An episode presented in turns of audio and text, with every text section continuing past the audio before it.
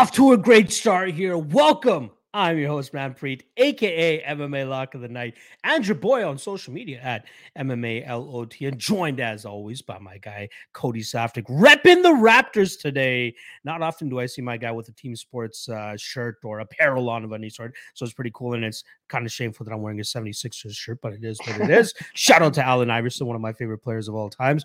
Uh, you guys can follow my guy CJ Saftik at CJ Saftik on Twitter. So make sure you guys do that, and uh, you guys can get all your PRP needs and all your other uh, fun regional show needs from him as well. Uh, Cody, uh, we're in the thick of things here, man. It's been like a couple weeks now that we've had back to back to back UFC events. We still have, I believe, three more ahead of us before we get a, you know, a weekend to breathe once again. But uh, how, how are you finding yourself engulfed during this thing? Because you obviously have your matchmaking duties that you're doing as well for a show that's coming up in a couple weeks. But even just staying on top of the research and you know chugging out the content, the Dogger Pass, and and this and everything else. How, how are you feeling, especially as a father as well now? Like, how is it all culminating for you? Yeah, sleep deprived, sleep deprived for sure. Um, yeah, the matchmaking is tough biz, man. Like, of course, we've got the show coming up November 17th, so that almost two weeks out. At this point, there's not much I can do. I am working on adding one more undercard fight to the show, but at this point, we're pretty much set, good to go. Gonna be a fun night, all good. It's my next show, January 21st. I have tons of time, and I have a massive budget for the show. It's like nobody wants to fight anybody, and tons of guys got contracts. And also, the two worst things that ever happened to regional show MMA damn near killed it. Damn near killed it. Thing number one Dana White's contender series. Nobody wants to fight for like a regional belt anymore. They just want to fight at the contender series and get to the UFC. So there was a time where it's like, shit, man, I'm 6 and 0 prospect. I need to fight a UFC veteran or I need to fight the best guy in Canada in my weight class so I can prove I'm the best guy and then I'll go, nah, nah, nah, nah, nah, not anymore. It's like, dog, I'm 6 and 0. You kidding yeah, me? Just you can feed me a complete bum from Indiana who won't get his medicals done and won't show up why did I say Indiana? If you're from Indiana, I apologize. some, some bum from somewhere, right? Uh, yeah, yeah, they're not going to get like they want to fight some bum, or you know they're going to wait because my manager's been talking to Mick Maynard and uh, the same three managers manages like 90% of the guys, yeah. right? So they're not looking to fight each other. They're all waiting on this contender series option. It's a nightmare. Thing number two, bare knuckle boxing. Then sons of bitches pay good, man. Oh, yeah. pay really good. And so all of a sudden, a Chris Camozzi that you could book originally for a six and six wants thirty thousand flat because that's what they just paid him to bare knuckle box wow. in his recent fight against Bubba McDaniel in Colorado. So I mean, tough situation as like a regional show matchmaker because you're not going to pay Chris Camozzi 30 grand to come beat up a local guy in your Canadian show. And at the same point, getting just a UFC veteran of that caliber not as easy as it used to be. So a couple interesting names still in the worst guys that are floating around, but of course now you got to get a dance partner and bullshit. So that's that side of things. It's gonna happen. It'll be a good show. I'm not worried about it. It's just like another day in the life, right? You could be complaining about so much worse. How's your day today? Oh man, I like sat and did road work all day, or I laid brick, or yeah. I worked. Uh, I wanted to be a paramedic when I was a kid, and then I like one time I like, talked to a paramedic. You do like a ride along, and he's like, you ever held a guy's kidney inside for him while he bled out? And I was like, no, man. And he's like, well, I did three times. I was like, holy oh shit. Like, God. yeah, he had mad PTSD about just like, you know, it's four o'clock in the morning and some guy's been knifed and you're like holding his intestines for him. Like, so I was like, ah, you know what? I'm blessed that I can matchmake. I'm blessed that I can talk fights. I'm blessed that I can do prediction shows, all that jazz. Work for Fight Network, work live events. So yeah, I'm not complaining. What's a what's a rough week for me? 60 hours of watching fights. Big big big deal. Not the end of the world. In terms of uh, the parlay, it's not great. The prop show much better, right? It's obviously a different way of attacking it, but uh, for a for a parlay, you lose one key piece. It's like you're fucked. It is what it is. For the props, if you look at last week, it's like, damn, Cody went one and three. Within that one and three, it's like, well, Calvin Kattar blew his knee out lost him by decision. Oh, what can you do? God. And Chase Hooper by TK. I don't know what the fuck I was smoking. he got pass that over here. There wasn't Chase Hooper TKO. It just wasn't Chase Hooper by TKO. Uh, got smoked out. And then uh, that Waldo uh, Cortez Acosta we hit him by decision plus 475. So yeah. the parallels are one and three. You missed a couple, but the reality is you find those little key pieces of value that are good plus money. And this week's no different. The three prop parlays are the three props I sent over to you that we'll look at at the end of the show, all plus money, and I feel good about them. So the week before was KO How I believe, plus 175. Last week, a lot better at that, plus 475. But this week, much of the same. I'll give you a little teaser. Chase Sherman, he's a decision guy. They are heavyweights, plus 350 by decision on a guy that generally goes to decision against a guy that, if nothing other, can take a punch in the head. Ah, you know what I mean? Could be interesting. So It is MMA. It is gambling. Expect the unexpected. But uh, we've got two and a half hours to Thursday night football. So thanks for joining us, and let's talk some fights. Yeah, exactly. I, I, even messaged you before this that I didn't really feel the greatest about some of the props for this weekend, but we got to do the show every single weekend, even if it's you know some minus money or some favorite money props that we got to drop. We got to do that as well. Not saying I have any, but still, like we have to kind of lean on those uh, every now and then. Uh, quick, I know my guy's been asking every single week, so I might as well drop the question here for you, Cody. Labyrinth asking Cody, how is the pony? Let us know how the yeah yeah. So so Da Jimmy Cricket just came back. The plan was we turned him up for three months, gave him some green grass. He came back November first. Today was like his third day jogging back, and he's going to jog for the month of November. Start training down. Probably get a couple starts by late December and then early into the new year. And super optimistic about it, man. Like he's a big, strong, physical horse. Why didn't he race much as a two year old? Uh, not underdeveloped because he is big and strong, but his feet got pinchy, right? I think because he is a heavy horse, he pounds the track pretty fast, and he is fast as fuck. That I think his feet kind of got to him. So the options are shock his feet, inject them, block them, smack him in the ass, and put him back on the racetrack, or put him in the field and give him the time off in the green grass. So that's going to reward us down the road. Is just not pressuring it. But I like the pony so much that I actually went and bought his full sister at the sale like a week ago. Oh wow! So yeah, so now I got Da Jiminy Cricket and his full sister Da Big Debut. I'm thinking of changing the name. She's a big gal too, so I was thinking like Large Marge. Um, the, the, dad's Big Jim, right? So I feel ah. like that's yeah, that's why. But anyways, yeah, I'm super optimistic about it again, man, life's a journey. So do you want to sit back and be like, oh man, I worked and I took that one vacation to Mexico to the, with the family for a week? Like, yeah, dude, that's dope. I'm not knocking on you if you if that's what you do. I'm not knocking on you if you can't even afford to do that. But just like I just don't want to die at the end of the day and be like, I didn't do nothing but sit around. So race horses, watch fights, man. That's to me what it's all about, and that's what I want to do. As far as I'm concerned, like as far as like your DNA goes and what you are at the core root of yourself, the two oldest sports in the world would be fighting and horse racing. Why? Because Caveman 1 sees Caveman 2 across the way and sees Cave's a little nicer than the one I've been shacking up and he fights them. That's what he does, bro. They fight. They fist fight. It's an art as old as time itself. Now, once Caveman 1 figured out how to mount a fucking horse and Caveman 2 did, it was like, I can run this some bitch faster than you can. It's in our DNA. It's in our genetic nature. It's like it's raw, but it's like to me, to that's just where my happiness comes from. So yeah, I've got a kid keeping me up at night, but uh, so many worse things in the world, man. So I know this is not the best offering, it's not the best card, and last week it's not the best card, and you know, fucking Jake Sil- or Jake Paul getting the job oh done by God. decision plus two twenty five. I told you that was going to happen. Fuck, pick of the weekend. Uh, yeah, it's like it, maybe combat sports gets watered down. It's just like there's so much going on. They're weak yeah. cards. They're not pay per views. You want to see the big stars, but if you're sitting here right now and you're watching the show, in and itself, you're a hardcore. This is what you love. This is what you you seek out. This is your entertainment, right? So people will complain and be like, "Man, these are shitty cards," but you know, to us hardcore fans, it's like, yeah, there's a little couple gems on this. There's going to be some violence. There's going to be some knockouts. There's going to be a few upsets. And uh, how else would you rather spend your Saturday afternoon? Yeah, it starts at right four o'clock. Yeah, Another, 4 p.m. Yeah, right. Early start time. I think you get you get done early. If you want to go do something Saturday night, feel free. And like the hardcore fan to me is like Neil Magny, Daniel Rodriguez, sign me up. A shitty heavyweight fight, Parisian versus Chase Sherman. Always that up. spot. Sign me up, bro. Sign me up. Always. Tagir, Tagir Ulanbekov versus Nate Maness. Fuck yeah, dude. Nate Maness's flyweight debut, right? Tough, rugged Kentucky boy with yeah. some power. Ulanbekov, maybe a fraud, maybe not, but he's one of Khabib's boys, and they've always been showing them positive results. Mark Madsen, an Olympian, versus Grant Dawson, a top prospect. How could you not like that? Derek Minner, the funnest dude for five minutes on the roster. he's he's five minutes of excitement, and then who knows what happens. Maverick versus Shanna Young, I guess I don't care for. Mario Bautista, one of my boys yeah, that's about it. Carlos Candelario, Jake Hadley, you know, that's dope. And Tamiris Vidal might be the worst fighter that they've signed on the roster in oh, a really long time. in a really long time. So, yeah. so I'm a kid again, bro. I get excited yeah. for this shit. I'm cool with it.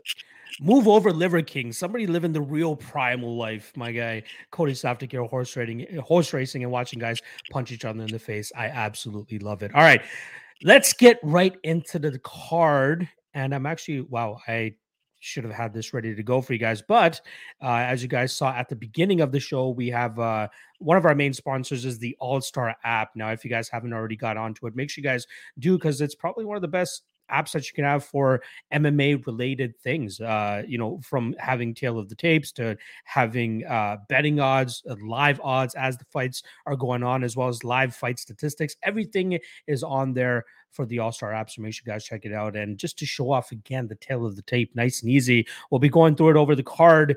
Starting off with the first fight of the night, we're going to go with Ramona Pascual going up against Michael Bisping. Nope, hmm. it is Tamiris Vidal. In terms of odds, we're going to be looking at minus 140 on Vidal and plus 120 the return on Ramona Pascual. Now, Pascual actually opened up as a plus 200 underdog and has gotten steady money over the last couple days, bringing that down to, like I said, around that plus 120 range. You can even get plus 112 currently on Bet Online, but that is a perfect you know, uh, indication of what Cody was talking about a couple minutes ago in terms of Vidal probably being one of the more poorer signings of the UFC over the last uh, year or so. With Ramona Pascual, I know the common consensus right now on her is the fact that she's just not good, right? She's 0 2 in the UFC, hasn't really kicked it into gear the way that she should. Some people believe that she deserved to win her last fight against Joselyne Edwards. Close fight, yeah, I mean, she obviously got outlanded there with uh, Joselyne Edwards just kicking her at range pretty much the entire time. But with Ramona's uh, uh, back against the wall essentially here, right? If she loses this fight, she likely gets sent packing. Um, I'm I'm thinking that this is a good spot to to back her, and I think a lot of people agree, obviously, because of the big uh, movement that we saw in the betting line. Uh, she can go to her grappling when she needs to. Uh, she's way more active of a striker than what Tamiris does. Uh, uh, you know, Vidal. All I've seen on tape from her striking is a big overhand right, a couple kicks, and that's it. She wants to drag it to the ground, and she does her best work when she's able to utilize her Brazilian Jiu-Jitsu brown belt. But you know the wins that she's had are a couple kind of sketchy, right? The Ailin Perez fight, she's losing that fight, and then Ailin Perez can't help but foul her numerous times. Ultimately, the last one was a knee to the downed opponent that ended up stopping the fight. Uh, in uh, her next fight against uh, Kayla Braga, I believe her name was. That chick was a, a, boxer, right? She came over from the boxing realm and she built up a decent MMA record, but she was piecing up Vidal on the feet. Vidal could do nothing about it until about halfway through that second round, where she gets a double leg, uh, very half-assed double leg. It's like she kind of just mowed her over and just ended up in full mount. She couldn't even finish her from full mount. This boxer got out of full mount, and then Vidal's like, you know what? Let me just stretch back with this heel hook and I'll get this heel hook and take it on home with me. She, was able to get the tap there. But man, there's nothing on tape that she does that makes me want to bet her as a favorite, right? At minus 150, even at that range earlier this week, like there's nothing that she does that makes me think that she will one work harder than Pascual to do anything that is of substantial value in terms of you know winning this fight whether it's from the grappling or even from the striking uh, and should this fight hit the mat, I think we'll see Pascual work uh, decently enough to to get back to her feet and get back this get back into her realm, which is either her grinding on Vidal or even her just outstriking her on the feet. Right? She's not this crazy boxer, but she does a great job in terms of finding her openings, closing that distance, landing a knee, landing a big elbow, landing a big punch, and then getting back out into distance. If she can do that throughout this fight, I have no doubt about that. She should get her hand raised. So even at a plus money, plus 125, plus 120, I don't mind the straight up money line shot. But you guys are here for props. Best prop that I think you can get for this one. And even though she's saying in uh, interviews this week that she's looking for a finish because the judges have screwed her over, she's not finishing anybody. Uh, plus 225 on her to win by decision. Sign me up. What are you thinking here, Cody? Yeah, bro, I'm in the exact same play. I took the plus 200, her by uh, decision. Money line was originally plus 200. You can still get it. You just got to juice it up and go by decision. Only thing I can see possibly going wrong is if you remember the Joselyne Edwards fight, she folds her up pretty good with the knee to the body and like had Edwards hurt, couldn't finish. And then you see, yeah, she spends most of her time in the clinch, not a whole lot of finishing ability from the clinch. Therefore, it's going to grind time away from the clock. And yeah, I just think that eventually it's going to go 15. Ramona Pascual gets the job done. Um, when I when they originally booked Ailin Perez versus uh, Stephanie Egger, it's like, okay, well, who's Ailin Perez? Looks, let's look into it. And you see that that fight, and it's like, oh my god! First of all, I can't believe that they signed this girl to the UFC. Ailin Perez, yeah. she should have won. She had dominated the fight up until getting disqualified. I'm surprised they signed her, not the girl that lost, but uh, should have lost. The second thing was like, oh my, they're like in. This is not a real MMA uh, organization. Where are the judges? Where are the bro? They're like hanging like, by the. It's like a front window of a business. Yeah, it looks like they're on the second floor of one of those like plazas, and they just set up a cage there. it's like it's a rundown building that used to be used for office space. I remember yeah. a buddy of mine, ex buddy of mine, we, he fought an IGA one time. It was a rundown old IGA. Remember the grocery stores? And oh, like oh, yeah. the floor had like the lines from where the aisles would have been, and like the wall had like the IG. The sign was gone, but no it's like way. melted into the wall, you know, because like where was this? the wall changed its colors. It was upstate New York, actually. Okay, okay. And it okay. was like, bro, Makes we're sense. fighting in a rundown factory, essentially. Yeah um fought at armory one time like holy crap invicted did those fight church ones where it's like yeah, they fought in church that was cool like a like from a from dope. a viewer perspective it looked cool from a viewer perspective looks super cool but it's just like yeah like strange places for an event this was like the ufc just signed this girl and she yeah. literally had fought at like Ronnie's Taekwondo studio or like or like some rundown office space they threw a cage into. Like even the ground, like I would be like, I'll just try to knock this person out because I don't want to go to the ground and get a staph infection, man. Like it yeah. looks so dirty. Doesn't matter. Doesn't matter. Not only did they sign Ailin Perez and she goes and gets dominated by Stephanie Egger and submitted, but they went ahead and signed Tamiris Vidal. She did win the LFA fight, as you mentioned against a stand-up fighter. Didn't look good early. Eventually got the submission in round two, but I don't see a whole lot out of her. The athleticism isn't quite there. Uh, she likes to be in the clinch. Of course, Ramon Pascual's best position likely is that clinch. And I feel like Pascual's just got her beat everywhere. First of all, she's got a little bit of amateur Muay Thai experience, spent time in Thailand, spent time in Southeast Asia honing her skill. I feel like her striking game is just a little more developed. Since then, she's been at Syndicate MMA. Physically, she's stronger. She's fought in the higher level of competition. She's already got two fights in the UFC, competitive ish in both of them, considering in her debut, she got beat up pretty good, man. Like yeah. eye swollen shut, dropped twice, but at no point did she quit against Josiane Nunes. Kept coming forward and actually went three for takedown, uh, three for ten for takedowns. So three for ten doesn't sound good, but did get the three takedowns persevered through adversity. There's something there. Second fight against Joselyne Edwards, or um, Joselyne Edwards, sorry, uh, looked much better. You know, hurt her to the body. Uh, may have won that fight. Argument that she did. Unfortunately, just sickening numbers put up from from Joselyne Edwards on the outside with constant work rate, constant kicks, constant right hands. She did outwork her, right? So now you're 0 2, but valuable experience. You know she can take a punch. You know she can get those takedowns. Uh, she can do all these things, and then that last little sprinkle on top that that convinces me that you do like her is that both of those fights in the UFC are at 145 pounds, right? Now she's coming down to 135 pounds, which is going to be way more suited to her. She's already good in the clinch. She's already getting takedowns. She took down Joselyne Edwards as well, and like you know, shot multiple takedown attempts. She's okay with sticking to that game plan and working you in tight quarters. But at 135, she should be a lot more effective, especially against Tamiris Vidal, who we saw against Ailin Perez, you know, got dominated in the clinch position. So I think she beats her standing. I think she beats her on the ground. Unless she makes a slip up of some kind and gets caught in a heel hook, she likely wins this fight, likely wins this fight by decision. So I agree with all your points, plus 200. That's where I went as well. Yeah, IG uh, thirst traps normally don't win you fights, but she's been looking pretty damn good in terms of making this cut down to 135 pounds. So I'm looking forward to seeing what she looks like tomorrow on the scales, and then obviously Saturday when she goes in there and handles business. All right, let's get to this next matchup. It takes place in the men's flyweight division. We got uh, British standout Jake Hadley going up against Carlos Candelario. In terms of odds, we're looking at minus 255 for Jake Hadley and plus 215 the return on Carlos Candelario. Like Candelario, they they just keep giving this guy like you know a tough matchup after tough matchup. Last time around in his UFC debut, he went up against Tatsuro Taira, who, you know, as a whole is you know, similar to Jake Hadley in the fact that both those guys like to go the grappling route. They want to take their opponents to the ground. They want to try to get a submission going or a TKO or a ground pound, whatever it might be. But we've seen from Candelario time and time again, his defense on the ground is pretty high level, right? Like he's not getting finished by these guys. He's getting put in these bad positions, but he's staying safe. He's not getting submitted. He's not getting ground and pounded, uh, you know, horribly and and getting stopped by those um those type of scenarios but he does a good job in terms of, like I said, defending, reversing position, getting back to his feet. But it sometimes just feels like he is in defense mode a little bit too much, which does not allow him to muster up much offense to make a case with the judges. And I feel like that might be a similar situation here where Jake Hadley is the one landing takedowns, controlling him from on top, looking for finishes, but not getting them because Candelario is just so clean in those spots.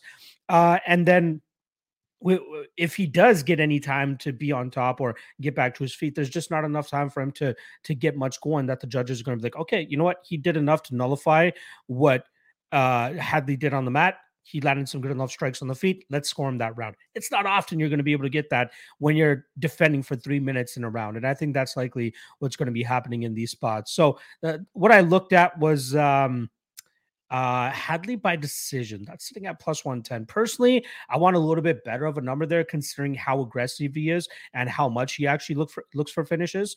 Um, but I feel like we've seen Candelario deal with some bad situations, deal with some bad scenarios, and still come out without being finished. And I think that's going to be the same thing here. So uh, I'll lean Hadley, Hadley by decision.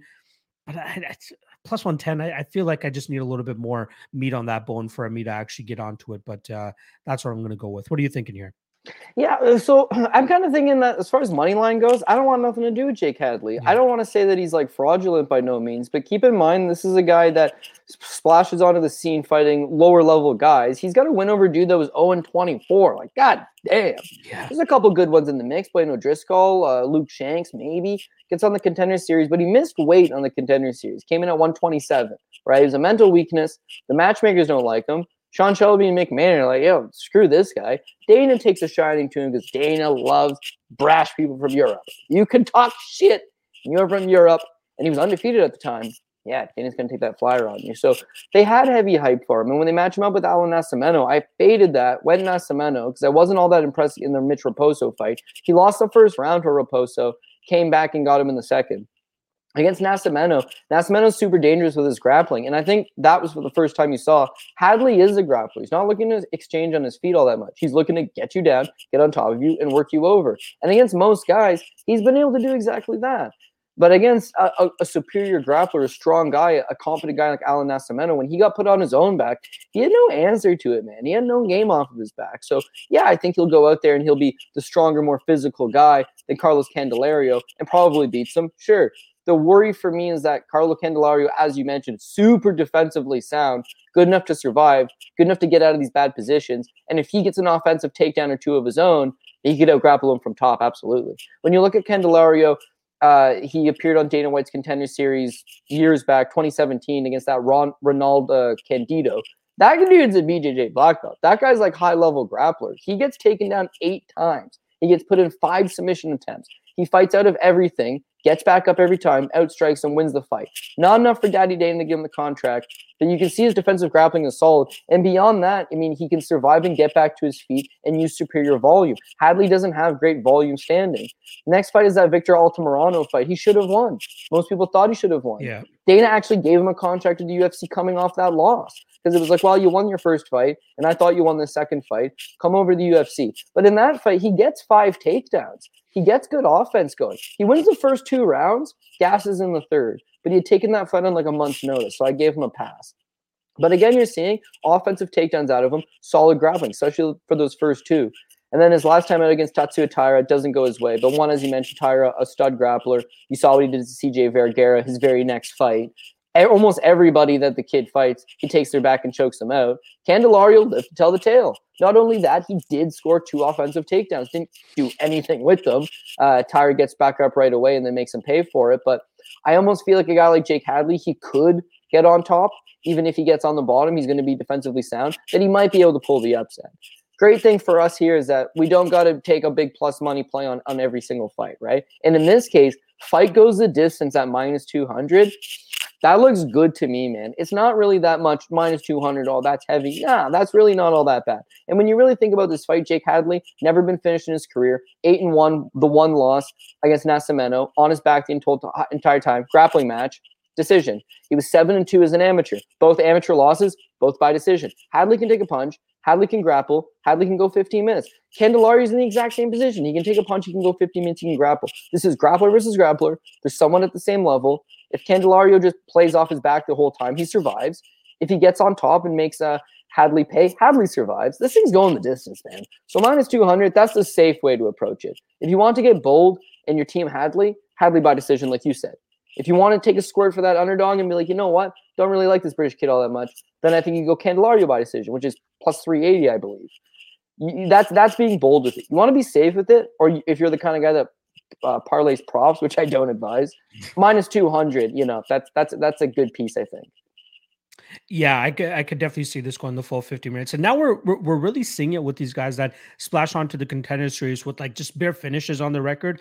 As they start taking steps up in competition, you know, I used to be very uh, uh flimsy with my trigger in terms of just saying under, under, under, under, under. But like you see that once they start face, facing high levels of competition, it gets harder and harder to finish these guys. So, uh, yeah, no, I like that uh, approach as well. That kid that come over uh, Michael Figlak. He was like the Cage yeah. Warriors guy. he was eight and zero. Oh. And if you looked at the tape from Cage Warriors, it's like junkyard dog. This guy is. He comes yeah. forward. He just brutalizes guys. Great cardio, great chin, great punching combinations. Very physically strong. Gets takedowns. They had cut Fares Ziam from the roster, but they were in France, so they were like, "Oh, let's bring him back and give him the undefeated stud from Poland." And he shit kicked Figlak. At no point, let me repeat that. At no point was Michael Figlak in that fight at all. He wasn't. It was like a giant talent jump, right? Now he was finishing guys. It wasn't really finishing guys, but he was out working them and looking so clean on the regional scene. It's a bigger jump up when you come here. Hadley was smoking guys as an amateur. He was smoking guys as a pro. He was undefeated. He looked good. He misses weight on his contender series fight, loses the first round, and then takes advantage of a tiring opponent. Then in his second fight, as a He's a decent sized favorite in the second. Yeah, fight. against Nascimento. Well, I remember because I, I just I faded him. I took Nascimento because it was good plus money. But yeah, he's he's minus two ten, depending on what your book was. The two to one favorite over the guy. On based on what? Based on what? Well, he's undefeated and he's this Cage Warriors guy, or he's a European talent and he won in the contender series. Okay. Does he got any game off his back? Yo, turned out doesn't or didn't against Alan Nascimento, who's a stud. I get it. But with Candelario, you give him a full camp, you allow him to train, you allow him to, you know, show up in good shape. And if you can get a couple takedowns going, he'll put you in the same bad spots. And if he doesn't get on top of you, that's fine. He's still tough enough to just survive, right? Nobody else has been able to finish him. And I don't think Hadley's any better than some of the guys Candelario's already been fighting. So not particularly worried about it, I suppose. Uh, I, I, think we're getting a little bit of feedback from your uh, mic or something. It, it it's uh, it's kind of scraping up against something. That's what it sounds like, similar to when you were in that zipper a while back. I'm not sure if uh, okay, your mic or something is uh, just a just a heads up there. Yeah. Um, all right, I'll, I'll, move on to the next fight, and if it comes up again during your your spot, I'll let you know. Uh, but just a heads up in regards to that. All right, let's get to the next matchup here, and I'm intrigued to hear Cody's thoughts mm-hmm. about this one. It is a bantamweight bout between Liudvik Sholinian and Johnny Munoz Jr. You got minus 240 on Johnny Munoz Jr. and plus 200 the return on the returning Liudvik Sholinian as he is uh, fresh off defending his country uh, of Ukraine. He was scheduled to fight Nathaniel Wood back in March, but that was roughly around the start of the Ukraine and Russia war. And uh, he decided to pull out and go help his fellow countrymen. Now he is back and taking on a solid prospect here in Johnny Munoz Jr. Now, originally, I always had some struggles in regards to how to cap Sholinian, right? Like he has, I think, four or five debuting fighters on his regional scene record. When he goes to the LFA, he finally fights uh, a decent opponent in Vince Cachero, wins that fight via split decision. Close fight. I thought he deserved to win it. Like you know, full out. Like I thought he won 29 28 pretty easily there.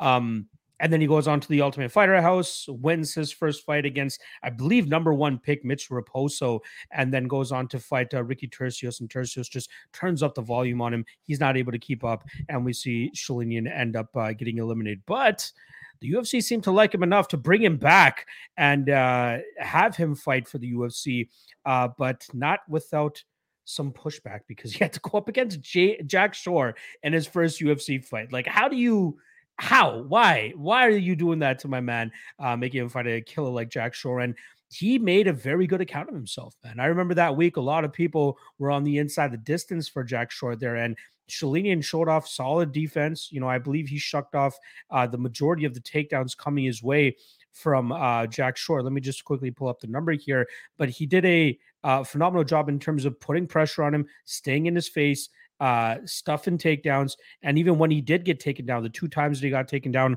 on eight takedown attempts from Jack Shore, he was able to work back to his feet, minimize the amount of control time from Jack Shore, and uh, you know do enough work on the feet. But it was just uh, even on the back foot, Jack Shore was kind of touching him up with the boxing and just outlanding him. You know, he he did uh, Sholinian did not land uh, a ton of damage that night, but I like the pressure and the forward movement that we saw from him. Now he's going up against Johnny Munoz Jr., who on the mat is a BJJ ace, right? This guy's been rolling for years and years since he was a kid, pretty much. And uh, you can see it when fights do hit the ground. But I'm still questioning his ability to get fights to the ground, right? He doesn't show that great of a percentage on uh, UFC stats, but I believe the majority of that is from his fight against uh, Nate Maness. He landed two takedowns on 16 attempts that night. Like he is, he is the new age Demian Maya, if you want to call him that, right? He's just looking to get fights to the ground and get his BJJ going because his striking very limited, in my opinion. Right, it's a lot of kicks from the outside. It's a lot of just waiting for his opportune moment to close that distance, change levels, go for a double leg, and get you down, similar to what he did against uh, Jamie Simmons. But how often is that going to work? And against and like uh, at what level is it going to stop working? Right, it didn't work that much against Nate Maness. It was a close fight still, with Nate Maness, but he just struggled to get that fight to the ground. Here against Sholinian, I think Sholinian has good enough wrestling to keep this fight upright for the most part. And then on the feet, I think with the the height advantage, I believe he will have a reach advantage here as well. Uh, that's actually the reach is pretty much the same, but he does have a one inch height advantage.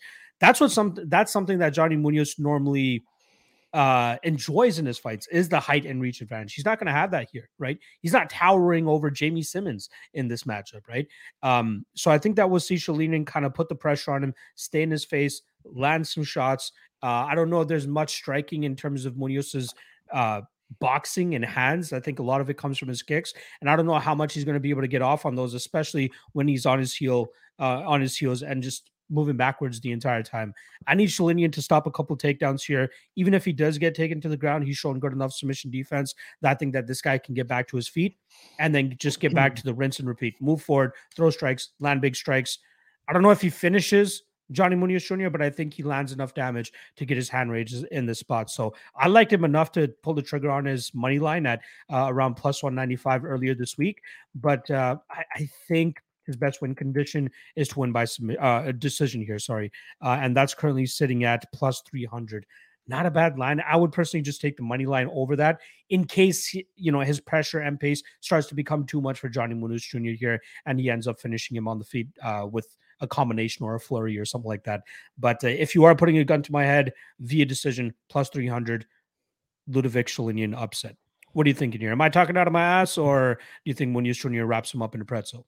No, I mean honestly, it's just not a fight that I'd want a ton of exposure to. Like I'm not super confident either way, so I, I don't know that you could have like a really good strong lean. But I, I am going to go with Johnny Munoz Jr. Ludovic Sholinian, I'm not seeing quite enough out of him. Um, yeah, maybe shit, maybe he he clips him with a combination, or the strike him becomes too much, like you mentioned, or Johnny Munoz is kind of chinny and gravely knocked him out his last time out. Like Ludovic Ludovic Sholinian has one knockout win in his professional career, and is in 2019 for Gladiator Challenge against an 0 0 opponent. The rest of his career, bro, is sketchy. Like, here's a guy that makes his pro debut in 2015, and yet there's a three year gap between his pro career in 2018, and yet he competes at an amateur tournament while already an established 5 0 professional and loses in the amateur tournament. So, all of his fights, for the most part, are in Ukraine. They're almost always against 0 0 guys. When they do bring him stateside, he lost um, in Bellator to Sidemar Honorio, did not look good. He the Vince Cachero fight, very low level, did not look good. Gets onto the Ultimate Fighter off a couple, you know, decision victories. I'm not seeing that like killer instinct out of him. And I know what you're saying is last time out against Jack Shore, it's like, well, he only got taken down twice on on eight attempts, and he only got gave up five minutes of control time, and he landed 19 significant strikes in a fight that he had tons of opportunities to throw. He just chose not to. He was super like hesitant of maybe the takedown or hesitant of getting it work. Like he just didn't throw the he didn't show killer instinct. He didn't show combination boxing, and he didn't show enough power to land something to change the tide of the fight. So that's the thing with Johnny Munoz Jr. It's not impressive that he went two for 16 in takedown attempts against uh, Nate Maness. No, but it is impressive that he shot 16 takedown attempts because it's a numbers game. You don't have to get him on every single attempt. You got to continuously stay to the game plan. And in that case, he got him down in the Jamie Simmons fight, Simmons not that good of a wrestler, so he's able to get him down, and you see the top level BJJ he's got. Against Tony Gravely, Tony Gravely is a three time state champion out of Virginia. You know, a guy that wrestled collegiately at Appalachian State. The guy's a hell of an athlete and a good power puncher. Talk to Nate Maness about that one. Nate actually did win the fight, but you know, Gravely's got some massive power in his hands when he lands on you. So I'm not taking anything away from there. I think if Johnny Munoz doesn't have good enough wrestling to take Sholinian down on the first, second, third attempt, that's fine. just stay on him, continuously shoot those shots. In terms of the striking, yeah, I would say Sholinian's a better striker, but I'm worried about the volume. He's just not one to throw a whole lot, whereas Johnny Munoz will outwork you a little bit ever so slightly. I would give maybe a strength advantage to Sholinian in the clinch. I feel like he could just press him up against the cage and kill time off, but I'm hoping that Munoz is going to find a way to get into the ground or uh, just outwork him straight up. So uh, the other thing I would say is I'm looking at this fight to go to, dis, uh, to decision minus 185 with Munoz. Is he going to take down Chilean and submit him? Listen, he's got great BJJ, but it took him two rounds to get Jamie Simmons out of there, first of all. And second of all, Sholinian's tough. He's tough, he's durable. He doesn't show a whole lot of um, finished losses. I think he's going to be okay with if he does get taken down and get out grappled, he'll still survive. In terms of the fight stay standing, Johnny Munoz doesn't got no punching power or some some great dynamic striking that he's knocking out Ludovic Sholinian. And the flip side of that with Sholinian, as I just outlined, he has one knockout win in his entire career, dating back seven years. And it was a, a gladiator challenge show against an 0 0 opponent who's now 0 2.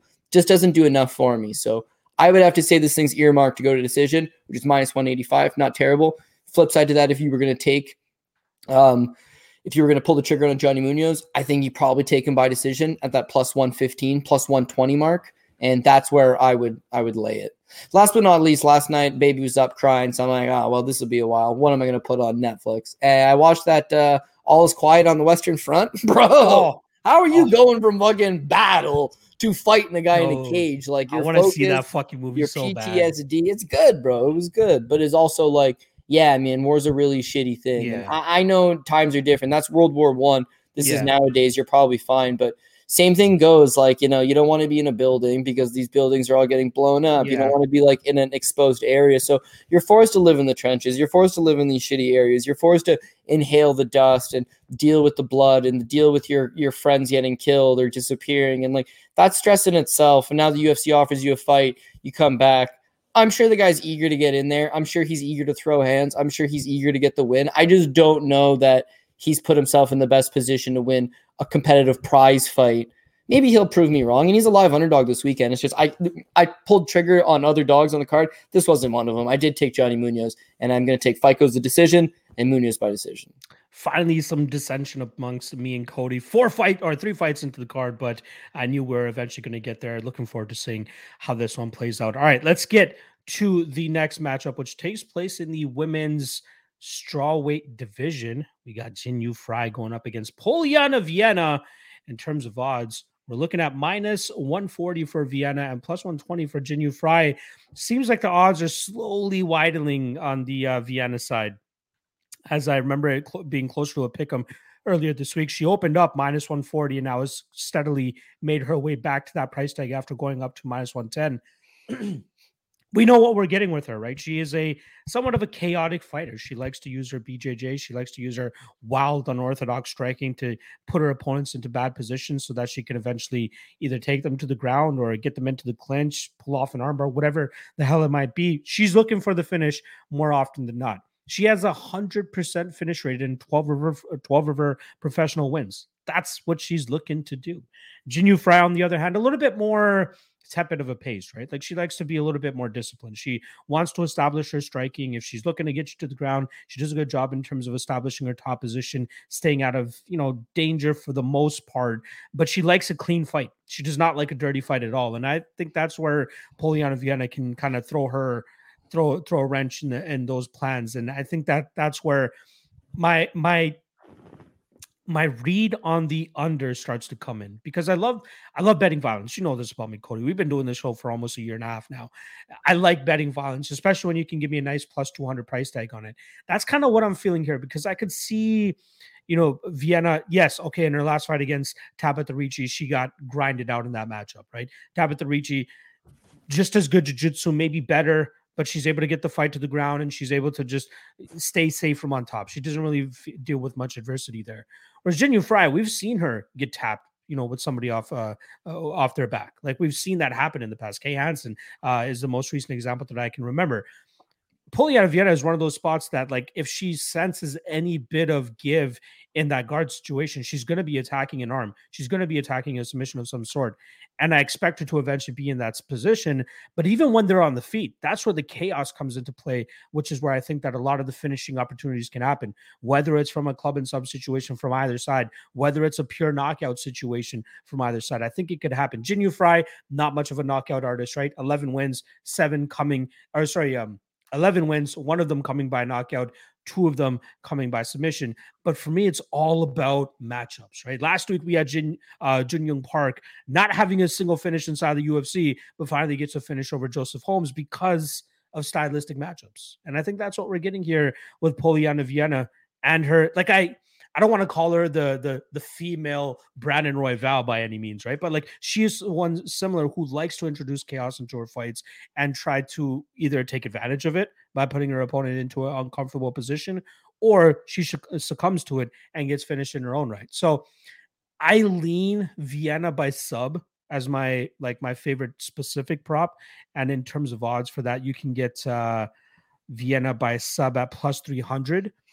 But just in case of any other type of fuckery, I'm hoping for the under two and a half here, which is sitting at plus 200. That's my favorite prop for this spot. Um, I haven't pulled the trigger on it officially yet, but I will definitely be doing it before the fights kick off.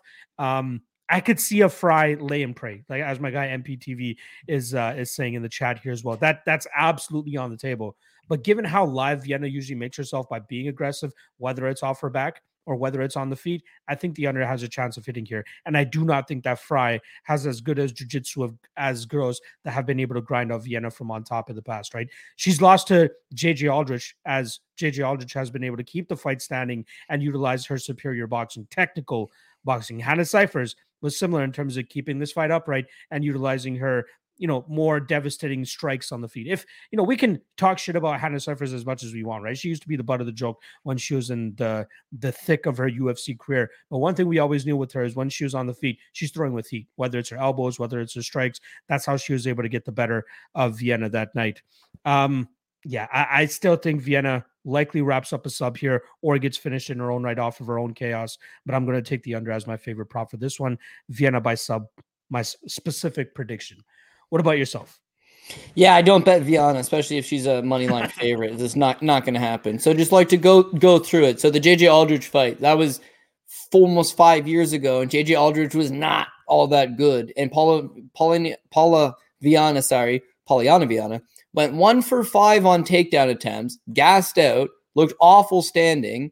Technically, I was struck her by the numbers, but terrible performance, abysmal, loses. One for five on takedowns. The Hannah Cifers fight. You know why that fight never hit the ground? She never even shot a takedown. She shot zero takedowns. She was comfortable standing in front of Hannah Cifers and, and throwing superior volume. And she did outwork her on the volume count, but even Cifers dropped her, scored a knockdown, won two of three rounds, won the decision. That's a bad look. Her versus Veronica Macedo. Veronica Macedo is undersized and a Taekwondo specialist and a karate specialist. And she armbars her from guard. This is the level we're dealing with. Viana's supposed yeah. to be a BJJ champion and yet gets out grappled by JJ Aldrich. By the way, took Aldrich down and Aldrich literally pushes her away and just stands back up. It's like, yeah, this girl might be a little bit fraudulent. Where'd she get this black belt? Where'd she win this world championship? Now, Emily Whitmire, well, Emily Whitmire is in the category of people you could probably armbar from guard. So she does. she gets the win. Don't you Mallory have a specific, specific name for her, by the way? Oh, Emily Shitmeyer. Yeah, yeah, yeah. I, listen, you earned the nickname for a reason. Things like this. Mallory Martin. Mallory Martin took her down, got armbar from guard, got cut from the UFC, took a fight for Octagon MMA. Which, by the way, if you have the All Stars app, you can check out uh, you know, tons of great betting lines. Great app, by the way. Um, but yeah, I mean, she loses a fight in Octagon. Mallory Martin, not that level. Armbars her from guard. Sure, you can do that now. Now, Tabatha Ricci, Tabatha Ricci has decent grappling. She's able to take her down five times and just sit in her guard and not worry about anything. And that's what she does. So to me, Viana's a one trick pony. Her wins in the UFC are come by very quick submissions against subpar competition that immediately got released. And her losses are like not even to that good of competition either in fights that she can't get the fight to the ground. She shows a 33% takedown accuracy and even worse than that, she's got a 50% takedown defense. She can't wrestle at all, not offensively or defensively. She's given taken downs to Maia Stevenson, took her down. Um, Mallory Martin took her down. Tabatha Ricci with the five takedowns. I feel like the wrestling's not quite there. So the issue with Jinh Yu Frey is could she, in theory, out grapple her? Maybe, yeah, but you need takedowns. And taking down Jinh Yu Frey, I think, is going to be a lot easier said than done because she's a competent enough wrestler, but also offensively, Viana's not a good wrestler. So if the fight is dictated by Jinh Yu Frey, if she wants to keep it standing, then she's a better striker than her. It'll be pot shots, but I think she's going to outstrike her. If she wants to take the fight to the ground, it's going to be her actively engaging, taking her opponent down. Now, you mentioned one small mistruth is that she's got a history of getting submitted from opponents. Kay Hansen's actually the only person that's ever submitted Jinh Yu Frey. Jinh Yu Frey was winning that fight and got caught by a flying armbar. She is a BJJ black belt. Her husband Douglas Frey is a BJJ black belt, and it's the only time in her career she's ever been submitted. So hmm. I'm not worried about her getting flash fucking armbarred from guard. She's 37 years old. She's a veteran of the game. She's fought girls like Ayaka Hamasaki in Japan and lived to tell the tale. She can grapple, man. I'm not concerned about that. It's that this is a low level women's MMA fight that it's going to get greasy and it's going to get greasy fast. And armbars from guard or greasy decisions are live in play. You went with the armbar from guard. I went with the greasy decision. Jinh Yu Frey by decision plus 115. Uh, fight goes the distance. It, it's not not good value. Like you said, you think it's inside the distance. That was the value side of it. I won't argue too much there. But uh, funnily enough, my book offers plus 115 for Jinh Frey and plus 115 for Jinh Frey by decision. It's the same line. yeah, yeah. Like, bitch ain't knocking anybody. She's not submitting anybody, but she could win. I see. I am seeing plus one sixty five on a couple of spots for a decision. If I gotta get those books, man, because unfortunately, uh, Bovada was too wise to the fact that Jinh Yu Frey. Listen, if Viana g- goes back to the same thing, you're looking at this as an inside the distance pick. It's an inside the distance pick. If Viana was some great inside the distance fighter, wh- why is she going 15 minutes with Hannah Cifers? Right? Like, why? Why was she not able to execute in that fight against a low level of opponent? Because yeah, I just feel like she's fighting at her opponent's levels. Emily Whitmire, Mallory Martin, uh, Joe Stevenson's wife, Maia, who just ne- never quite got there. It's low level. They got released for a reason shortly thereafter. None of them had success on the regional scene immediately after or afterwards at all for a reason. That's the level she's fighting at. Is Jinh Yu Frey cuttable? Is, is she someone that you could release? Yeah, I guess so, but she's earned her roster spot.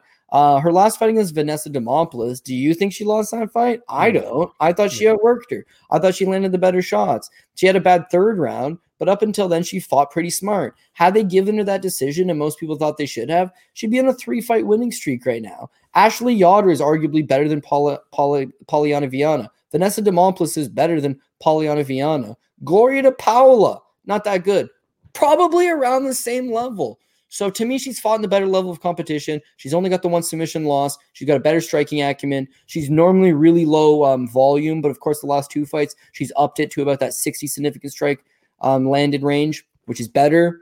I just got to roll with her. How could you love it? But I, got I got to roll with her. So slight underdog. I'm going to take the slight underdog, Jinh Yu Frey.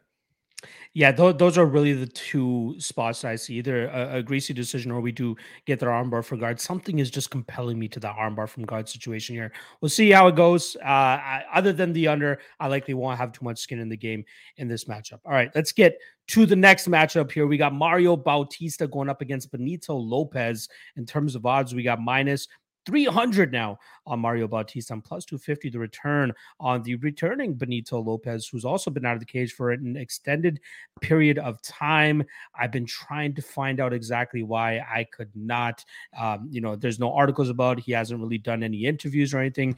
Uh, all I could find is the fact that this guy just got his real estate license uh, a couple months ago. So maybe a change of career incoming soon here for Benito Lopez. Maybe he needs a stack of cash here, win or lose, to help him fuel that uh, passion to become a real estate agent. But we're talking about fights here. We're not talking about careers. So, in terms of the way that these guys match up, Benito Lopez, uh, a big kicker, right? Likes to stay at distance, kick his opponents from from distance, uses his hands every you know every now and then.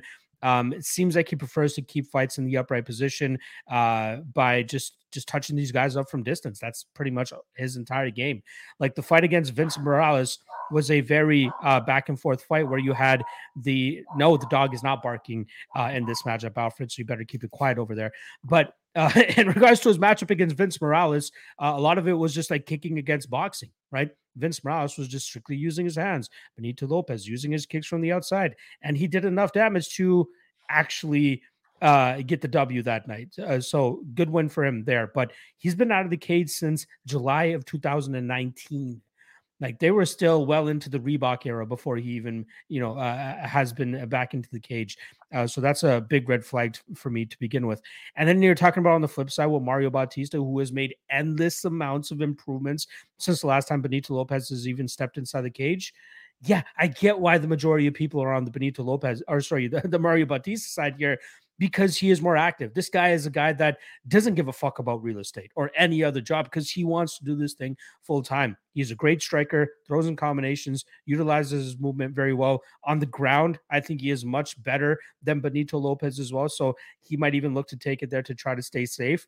Um, but even on the feet, man, like I really think he touches up uh, Benito Lopez here.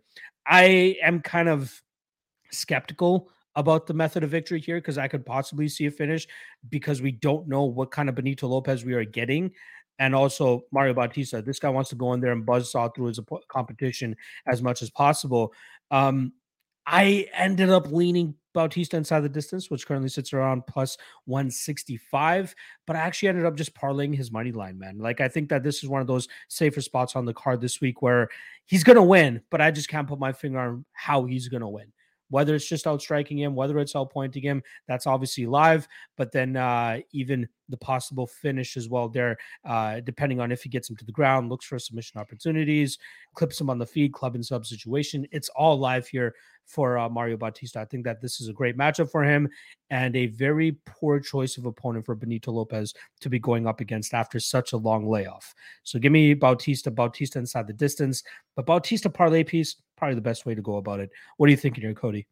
Yeah, I think probably the same thing. If you were betting Benito Lopez, it'd be nothing other than speculation. He's been off for a long time. Maybe he's improved. Kid's only 28 years old. So, of course, even though he's been off for like 40 months or something, um, yeah, it's not crazy to think that he improved in that time off. But he's actually been injury riddled for a while. If you go back to he was supposed to fight Ricky Simón. He pulls out of the Ricky Simón fight with a sprained ankle, right? Then he got rebooked to fight Manny Bermudez, and that ankle injury was still persistent. So they did book the Manny Bermudez fight, and he loses first round. And that was like a two year long layoff almost since his last performance because of this ankle injury. That's how long it plagued him. Since that loss, he's been off for an additional three and a half years. And a lot of it is the ankle. He's had a couple other nagging injuries as well. But to deal with all that, you're not obviously in the gym grinding, getting better every day, improving every day. A lot of it is just nursing the injuries, rehabbing injuries, trying to get back to where you were. So still young, 28 years old, but I, I don't know that I expect him to come in with some some crazy reinvented style. Uh, how he could win this fight, make it dirty, get in Mar- Mario Bautista's face, try to clip him with something. Uh, you probably go with the overhand. You see with Mario Bautista, extremely, extremely talented fighter, uh, very, very solid. But you can put some pressure on you. You can make it a greasy fight. You can make it dirty, stay in the pocket, and maybe that's the best path against Trevin Jones. I thought he won the first round, but you could tell that Trevin Jones was starting to get to him and frustrate him by the end of the first. In the second, early in the second, of course, he gets knocked out by Trevin Jones. I feel like that would be a similar path for Benito, possibly get in the pocket, stay in range, take a shot to give a shot, but hopefully fire something back. The issue with that is Trevin Jones has got a lot of pop in his hands, and Benito Lopez not quite as much. He can land a punch, but I don't think he's got that devastating punching power that's going to somehow catch Mario Bautista off guard. So volume got to go Bautista, athleticism, speed, punching power, kind of all Mario Bautista's way. Low key, I think he's got the wrestling advantage. Benito Lopez has spent a lot of time at Team Alpha Male. No doubt he knows how to wrestle. I bet you could stuff a few takedowns. But seeing him get submitted by Manny Bermudez that quick, I understand it's 2019, it's 2017. It's a long time ago. But seeing him lose that quick, I feel like uh, Mario Bautista is kind of on another level. He submitted Brian Kelleher his last time out like nothing, you know, a very flawless victory. You see him making a lot of improvements. He's probably got him all over the place. I did, however, decide to go with the Mario Bautista by decision plus 150. Why? Benito Lopez, pretty durable guy. He's only pro lost to Vince Morales uh, by decision. Prior to that, he had taken some decent shots. He got dropped by Vince Morales in that fight, pops back up, renewed. He's been off for a while, doesn't have knockout problems. The submission would be my biggest worries that Mario Bautista submits him. But again, time off, probably been working on his jiu-jitsu because that's one of those things that you could still actively, you know, uh, keep doing generally while you're injured. You can kind of find workaround. And I just need him to go out there, show up as a better version of himself, but go the three rounds, lose the decision to Mario Bautista. That's uh, what I decided to go with. Is it, the last thing is is Benito Lopez. I mean, he's not the world's like sexiest prospect. He's not really a prospect at all. He was an undefeated guy, but I don't think the results were necessarily all that much there. But uh, he shows a win over Steven Peterson, right? He beat Journey and he beat Albert Morales. They're all decent enough victories. His loss or his, his fight his last time out with Vince Morales. The tough part there is if you go to MMA decisions, every single person scored the fight for Vince Morales. every boxing people love punches to the face rather than kicks from the outside. Yeah, and not the judges that night though. right, and then that being said, it's like Vince Morales outstruck him sixty-four to fifty-four and knocked him down and every media member scored the fight for Vince Morales. So how how did Benito Lopez get that win? I don't know. Rewatching it, it's close and it's competitive. yeah, it's just it's just shitty judges. It is what it is. He's one of these guys. He's a generalist. He'll go through the motions. He's not a high caliber wrestler, striker, grappler, anything of that means. But I think he's tough and I think he's with it. And I think he should be able to survive the 15 minutes. So I did go with Bautista by decision plus 150.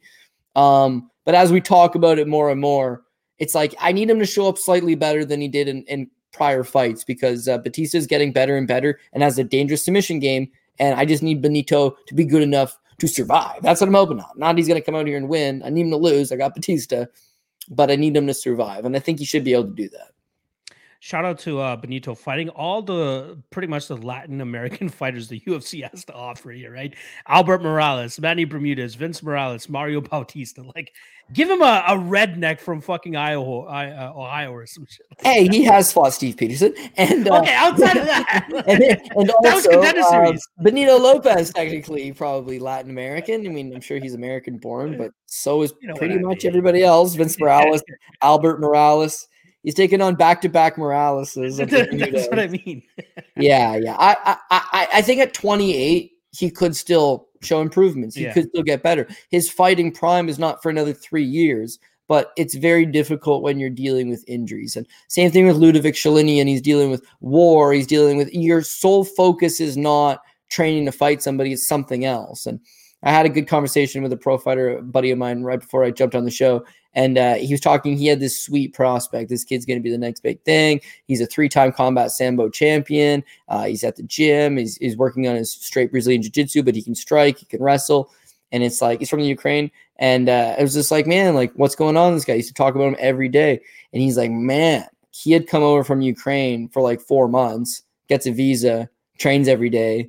Guy's going to be a world champion and then his girlfriend gets a visa and comes over. Hasn't been to the gym since.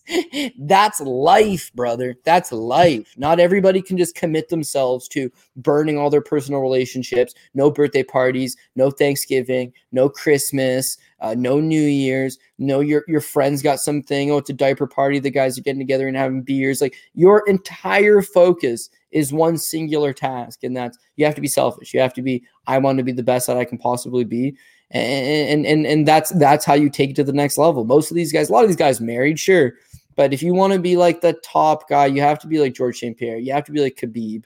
Uh, Jon Jones, he's a piece of shit, so you know he got away with just being a piece of shit husband. But you know, if you want to be a good husband, you can't be a good martial artist. You can't be the best at something without neglecting something else.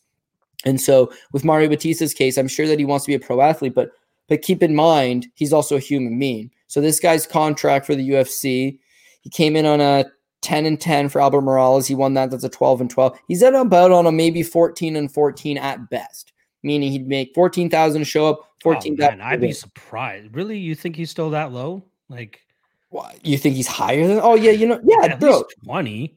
No, okay. It's funny you say that. So if you check on the Vince Morales fight, his last time out, he was on a 12 and 12 and he made twenty four thousand dollars to fight Vince Morales. So oh, now, sorry, sorry, I thought you were talking about Bautista. My bad, my bad. Lo- oh, Benito yeah, Lopez, yes, no, he hasn't money. fought that often. Yes, you're right. You're right. Yeah, I'm talking about Benito Lopez. It's like yeah, you yeah. made fourteen and fourteen in your last fight. Is twenty eight thousand dollars, right? So it's less than a minimum wage job. Plus, you had to pay taxes on it. Plus, you had to eat clean, organic, and take supplements and pay your coaches and get rides and pay cheap. gym fees. Like, no, it's not cheap at all, right? So now you take forty months off what do you think the guy's been doing? You think he's been sitting around? No. You think he's been in the gym all the time? No, it's been working. You got to get a job. Your manager's not just going to pay to float you on the sidelines so that you can come back and make a 16 and 16 and hopefully win. Like, no, man, you got to go out there and do it yourself. So you're rehabbing injuries. You're trying to get back in camp. The ankle gives out again. You take more time off. You're you're Your financial situation is even worse now. You're a little bit older. You start getting down on yourself because you've missed out on all these great opportunities to go hang out with friends and family to focus on your singular goal, and it's not panning out the way you want. That's tough life situation shit that gets dropped on you. So to take 40 months off and deal with all these different things and to, to come back, you can do it. 100% you can do it. But you said this to start the breakdown, and that stands true to end the breakdown no, they're doing him no favors with Mario Bautista. Like, well, why are you coming back and fighting him? Like, get your feet wet in the division, get a win or two, and fight a contender series guy. It's like rematch Steven no. Peterson for God's sakes. Mm, like, yeah, yeah, something of that level. Like they couldn't have given the guy fucking Chase Hooper at 145. Literally the name that was coming out. you can do the guy a little bit of a solid. He's been off this long, yeah. but yeah, in the UFC, it's like it's a sink or swim. And you have yeah. to realize in the UFC standpoint, for the last 40 months, Benito Lopez has been on the healthcare program, likely billing the doctor because he's been injured, likely getting treatment, likely getting physio. And at no point did they release him from the contract, which if they did, he'd have to pay that out of pocket. Instead, he has coverage through the UFC's medical plan. They kept him on the roster for that long. So now you don't come back and get a layup. You come back and you have to fight and prove that you uh, you're a company guy, and that's what he's doing here. I think he loses. Thing is, we got to attack it from a prop standpoint and I'm going to go with that Bautista by decision at plus 150. All right, let's get to this next matchup. We're going to be talking about a matchup that was actually supposed to take place a couple months ago, uh, but now they have rescheduled it. We got a flyweight bout here between Miranda Maverick, who's coming in as a minus 600 favorite, plus 450 to return on Shanna Young these are the fights where we where props mean the most, right, Cody? Where you want to take that minus 600 and try to make it into a better number because I don't know how many people are lining up at the betting window to bet Shanna Young in this spot, right? Miranda Maverick is the the darling on the block, even though she's taken a couple losses. Uh, one of them uh, maybe not as deserving as the other, right? The the Maycee Barber fight, where a lot of people thought that was probably the worst robbery in UFC history, uh, and then she gets beat just by a much better prospect in Erin Blanchfield in the fight after that. So couple of hiccups in the road, but she still is, you know, full throttle ahead, trying to make that top 10, top five of this division. And she has the potential to be that if her progression continues at the rate that it is. Right. I love the the fact that she moved away from that whole Mackin Semazar camp and is actually training with, you know, legitimate other UFC fighters up there in Denver now, uh, training with the, you know, the Elliot Marshalls of the world. And um, you know, in, in, terms of training partners, you're getting the Raquel Penningtons, the Tecia Torreses, the JJ Aldriches, like th- that crop of women. If they continue just to rely on each other, I think they will be able to. Well, at least a girl like Miranda will be able to make it a little bit further. Um, and very much benefit from it rather than just rolling with fucking Mackin Semazar over there in what was it, Missouri or something, wherever or Oklahoma that they were. Um, but her skill set, she's developing her striking. Her grappling is great. Uh, she's just an ox in the cage, right? She's very hard to deal with in terms of her strength. And I think that's the advantage that she'll likely have here over Shanna Young, who prefers fights to be striking more than anything, right? Like she prefers to utilize her striking, but more often than not, opponents are trying to take her to the ground and just grind her out and finish her from on top. That's what uh, Macy Chiasson was able to do. She pretty much big sistered her the entire freaking fight, and then she was, uh, I, I, yeah, she just grinded her out over the 50 minutes. But uh, Miranda Maverick here. I think she cruises in this matchup, Cody. I think that she gets this fight to the ground, and from there, it's not going to be long until she either one wraps up a submission or just postures up and starts getting some uh, big shots going from on top. Now, she only has one knockout when on her record, which was that nasty cut that she opened up on Liana Jojua uh, at the uh, beginning of COVID. So more often than not, she'll likely be going for that submission. But given how much grappling dominance I'm expecting from her in this matchup, either win condition is live for me whether it's Maverick by TKO, which is sitting at plus 450, Maverick by decision plus 130. The one that I like the most is Maverick inside the distance, minus 105. You know, even the under two and a half at minus 110, minus 115 is live. But I think the the bulk of the finishing uh, equity here comes from the Miranda Maverick side. Even though, you know, Shanna Young, 50% finish rate, not too shabby for women's MMA, but I do think that Maverick is going to establish that um, that top position either find a submission or find a TKO finish. Give me Maverick inside the distance, minus 105. Let's run that shit up. I'm curious to hear what your thoughts are on this one, Cody. Yeah, yeah, mixed uh, mixed opinions. The money line is just blown out of proportion, but I think yeah. we all agree that Miranda Maverick's going to win the fight. And so you run it back. Okay, well they fought once before, and Miranda Maverick effortlessly submitted her in the first round. So probably going to do the same thing, right? And the submission prop, not great. Plus 145 Random Maverick by submission. If you're not overthinking it, that's the way to go. Random Maverick by TKO. She don't got any TKO wins. One in her yeah. entire career against Jojua on a cut stoppage. So it's not really there. Could she overwhelm her? Sure. But you know, for someone that's that physically built, she's not big on the ground and pound. Instead, she'll just like smother you, tire you out, and then look to take the neck. So I could see her doing the exact same thing as Shanna Young, grabbing the neck. And if that's the case, plus 145. If you want to just play it a little bit safer, you take the, the straight up inside the distance, even money. But um, yeah, you mentioned Miranda Maverick by TKO 450. Uh, one good thing about my book, anyways, we got a better line here. You can get it at 650 plus 650 on Maverick by TKO. And that's not going to happen for any other reason than she's going to take Shanna Young down. She's going to take her back. She'll look for the choke. Young's going to defend, and she'll just keep pitter pattering away until she's tired and the rest steps in and stops it. And that is live. It's absolutely live. It's live in these grappling spots, and it's live for Maverick that wants to go out there and make a statement. If you're uh, if your opponent's like, man, I've been rear naked choked by her before. And on top of that, I got rear naked choked by Sarah Alpar and I got submitted by Stephanie Egger. Work on your submission defense first and foremost, for sure. So maybe Shanna Young's able to fight hands a little bit better this time, but I feel like uh, Miranda Maverick's pressure and pace will just eventually be able to get the job done. I did not think she looked good in her last fight against Sabina Mazo. She was losing all the striking exchanges and then thankfully was able to just get the fight down whenever she wanted. She bailed herself out. But no doubt she's making improvements. No doubt she's competing at a high level, training at a high level. And uh, since the last time they fought, which one's improved? Miranda Maverick was young the last time they fought. She's just a kid. Now she's starting yeah. to fill into herself and become a legitimate contender. I don't know that I would say her versus Maycee Barber was the worst decision I've ever seen but uh, a terrible decision all the same. She should have been up two nothing going into that third, and even in the third, you know, fought valiantly until the end. Should have won the decision, just didn't. That win would have been crucial for her and fans giving her a little more recognition, but. She needs a finish. Winning over Shanna Young in the rematch that nobody asked for in a fight that the UFC rebooked after Shanna Young botched weight cut and pulled out of the fight. Yeah, you got to go out there and win a statement. Six to one favorite, spot where you've already beat this girl in 90 seconds before, fight that nobody wants to see you need to put up the pressure and do something. So inside the distance seems like the likely play there from Miranda Maverick. I like it. Glad we're on the same page there. All right, let's just keep it rolling, Cody. Next up, we got the prelim headliner here. This fight taking place in the men's featherweight division, and we're going to be talking about Darrick Minner going up against Shailan Nuerdanbieke.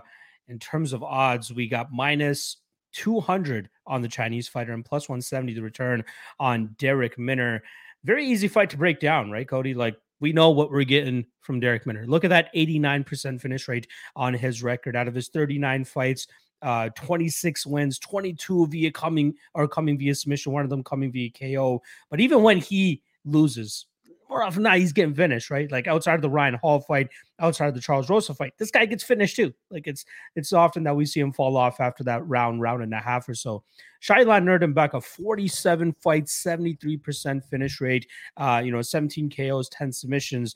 Very good look on his record, but like we see when he's fighting these regional guys, half of who we've never even heard of, it's easy to finish those guys. But as we see with him coming to the UFC, it's getting harder and harder to finish these guys, right? The the the Sean Sorianos, the the TJ Browns, like you don't see him finishing those guys because they're actually putting up a fight. Darrick Minner, I don't know whether his his cardio has gotten better or if he's just gotten uh, a little bit more disciplined in terms of not going balls to the wall early in his matchups. But we are seeing him go the full 15 minutes against some of his opponents. Uh, here against Shailan, uh, I think Shai will maybe have a slight striking advantage. I don't know if I'm off my rocker by saying something like that because a lot of his strikes come with just insane power. He likes to impose a, a grapple heavy approach as well, likes just using that big frame of his, that wide frame of his to latch onto his opponents, push them up against the cage, drag them to the ground. Not bad. But uh you know, I, I, feel like this could be a Shailan just grind fest. I think that we'll see him just grind up on Darrick the majority of this fight likely win this fight by decision. But the prop that kind of sticks out to me the most is the uh, Minner rub uh, sound. Ugh, wow, I'm gonna get my words all jumbled up here. Minner round one sub. That seems to be the majority of his win equity whenever he fights. I'm seeing plus 950 on one book, and then I'm seeing plus 500 on Bet Online. So th- that is likely Darrick Minner's win uh, win condition here where I could see it coming into play is in case there is a desperate takedown, from the Shailan Nuerdanbieke side. We know Darrick Minner is more than happy to jump onto that guillotine if you even show a peak of that neck. He did it to our guy TJ Laramie. He's done it to numerous opponents in the past. It's always a live uh, opportunity for him to win whenever he can latch onto that neck. That's possible in this matchup. But I think that we'll see Shailan played a little bit safe early drag this into deeper rounds, and then from there he can continue to grind on him and grind him out over those 15 minutes, get his hand raised. Minus 200, not liking that price tag. That's why we get the props in play here. Um, Nuerdanbieke by decision currently sitting at plus 215. Still not juicy enough for me though, but that's kind of how I see this matchup going. Uh, what about yourself? You think Minner gets that sub again, adds it to uh, 23 of 27 wins coming via sub, or do you think Shailan grinds it out as well? Yeah, not only does he have 22 submission wins, 21 of them are in the first round, right? So yeah, yeah he's the first round submission guy. He's taking out cans in the first round. He's taking out formidable opponents in the first round. Darrick Minner is a first round submission threat. Bad cardio, bad striking, mediocre wrestling at best, uh, but a first round threat. If you get him outside of that, he's in trouble. So this is a good live betting opportunity. Minner probably wins the first round, puts it on him. I'm banking on he finishes in the first round. But for whatever reason he didn't, I think I'd uh, jump out the other side and be like, you know what, he's going to start to tire.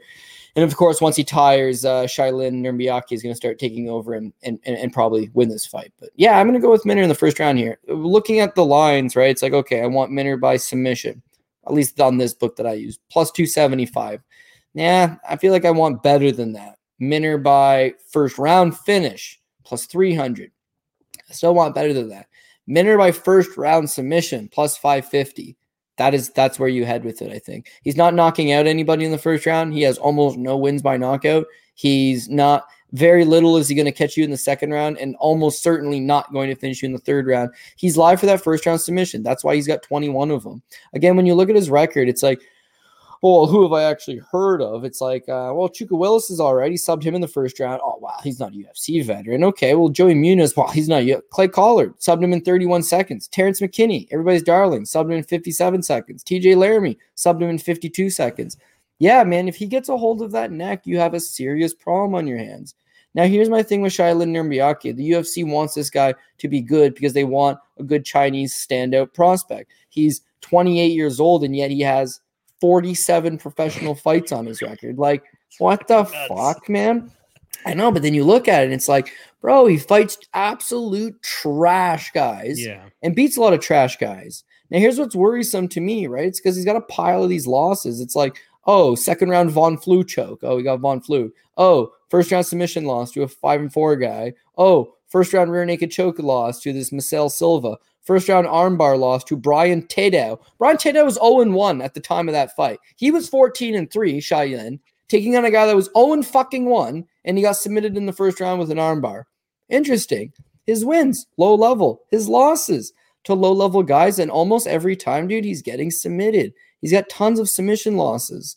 So I'm sure he's made improvements overall to his game. He's still young. But dig this, right? He comes in the UFC off a win over a guy that was seven and ten, super low level. But now you got to make that jump up. That jump up, not good. He couldn't take Josh Culibao down. He got outstruck. He loses. Fair. Sean Soriano. The Sean Soriano fight's frustrating because he got outstruck 35 to 17 by Sean Soriano. Okay. He got taken down twice by Sean Soriano. Perhaps one of the worst wrestlers and grapplers in the division. He got taken down twice. Not only that, look at Sean Soriano's career losses. Dude, almost every single one of them by submission. The guy cannot grapple. His losses include, I guess he got a couple decisions, but Christos Giagos submits him. Bruce Boyington submits him. Levan Makashvili submits him. Charles Rosa submits him. Tatsuya Kawajiri submits him. Everybody submits him. And yet you see with Shailan Nuerdanbieke, when he's on top, he, he's got no offensive grappling. He's a poor grappler, is all I'm getting at. The vast majority of his losses by submission, a lot of them to lower level guys. His wins, lower level guys. He hasn't had time to properly develop. His fights in the UFC, Josh Culibao's fairly low level. He got beat up in that fight, couldn't get his wrestling going. Sean Soriano took him down twice, problematic. He got outstruck by Sean Soriano. He landed 17 significant strikes through 15 minutes, low volume. All of this is problematic. And then his last time out with TJ Brown, TJ Brown snatched him up in a couple decent submission attempts. Couldn't finish, but they were there. They were there for the taking. And Minner at plus 550 on a first round submission. Did I mention he's already done it 21 times in his career? This is what he does. And I feel like Shai Lin is one of these guys that's going to give him the opportunity to potentially cap one off. If he doesn't, pull the shoot, live bet the other side, get out of it. But I think he's live in that first round to get a submission. So I did take them in a first round submission prop. I don't hate it. I, I, really don't hate that. Again, when he cashes on it 22 times or 21 times, round one submission specifically, the guy, you know, uh, especially with somebody that he might be uh, desperate uh, with takedowns here from the Shai Lan side. So, uh, yeah, I don't hate it at all, especially at that price tag. All right, let's get to the main card. But first, let's quickly hear a, a word from one of our main sponsors, the All Stars app.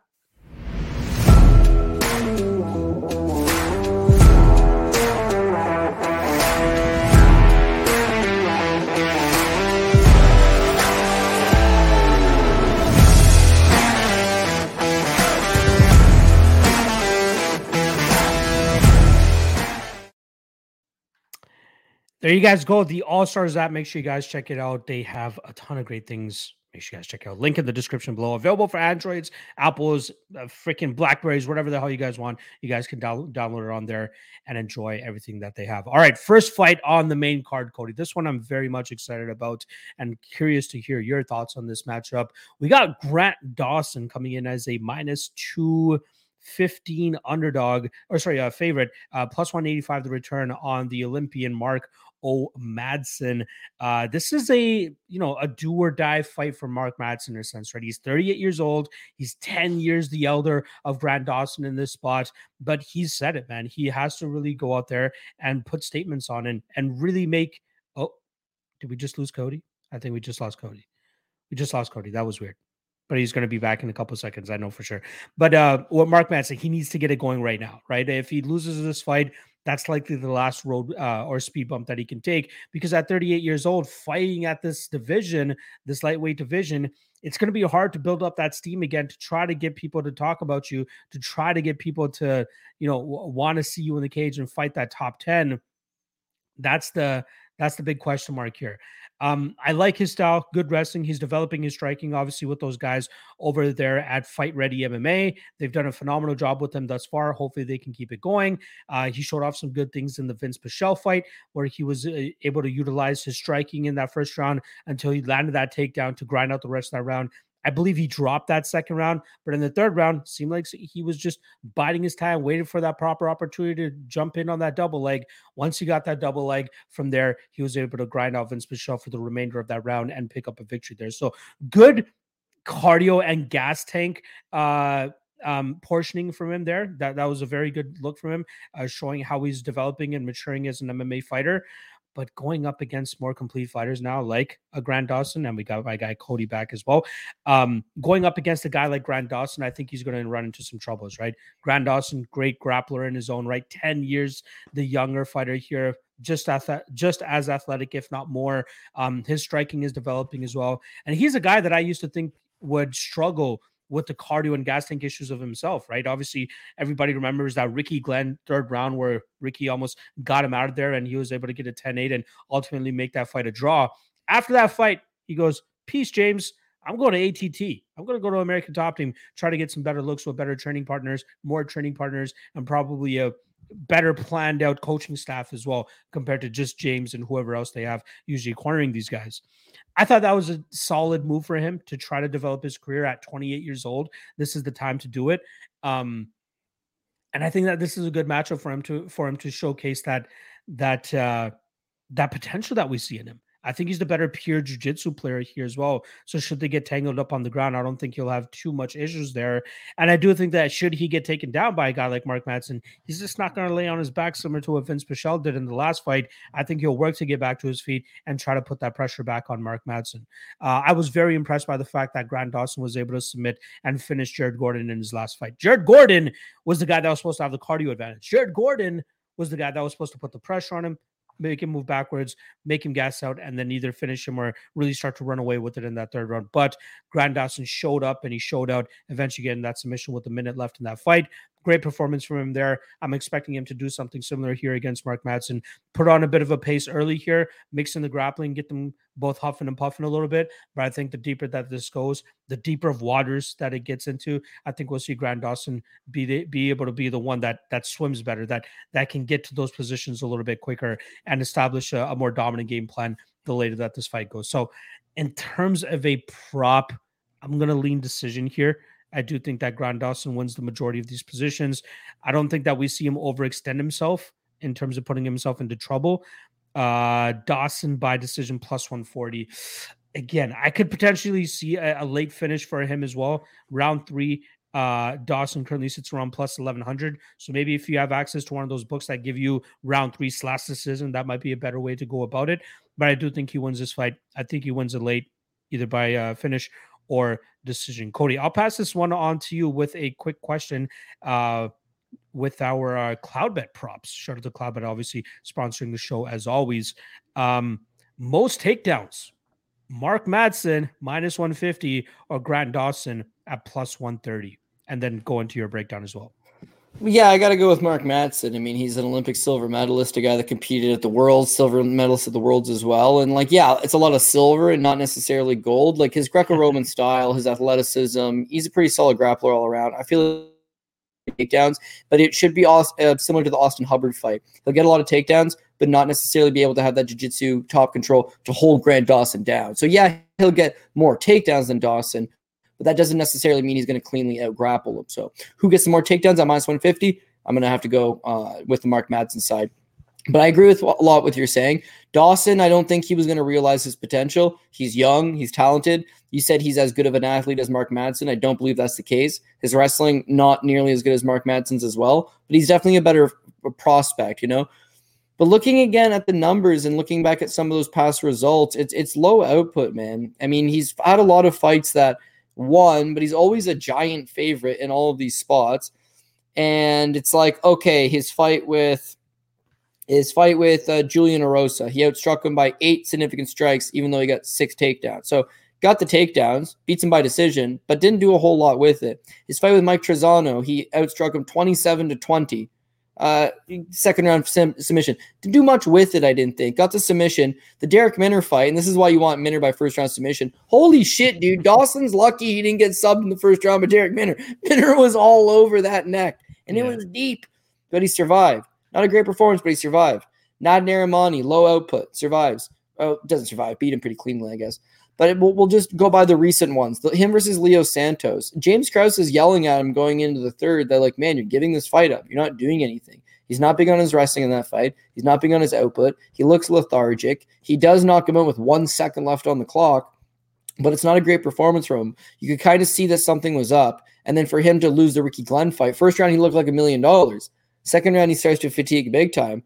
Third round, he's gassed. And I don't think we've ever seen that from him. He's a guy that is a cardio machine. He's a guy that is in good shape. He's a guy that can push the pressure. So him leaving Kansas, going to ATT, and then showing up in the Jared Good, the Gordon fight definitely means a lot for sure. Um, but just because he got seven takedowns over Jared Gordon doesn't mean he's going to go take down, you know, an, an, Olympic athlete, an Olympic medalist for that matter, seven times and destroy him. I think more so than that, even striking, he doesn't get the volume. If he doesn't get takedowns, how's he going to beat Mark Madsen? Just by being younger and wanting it more? Like, I don't know. I think he wins. It's just I'm scratching my head and seeing what's the easiest path to victory. Because taking him down, that's going to be a task.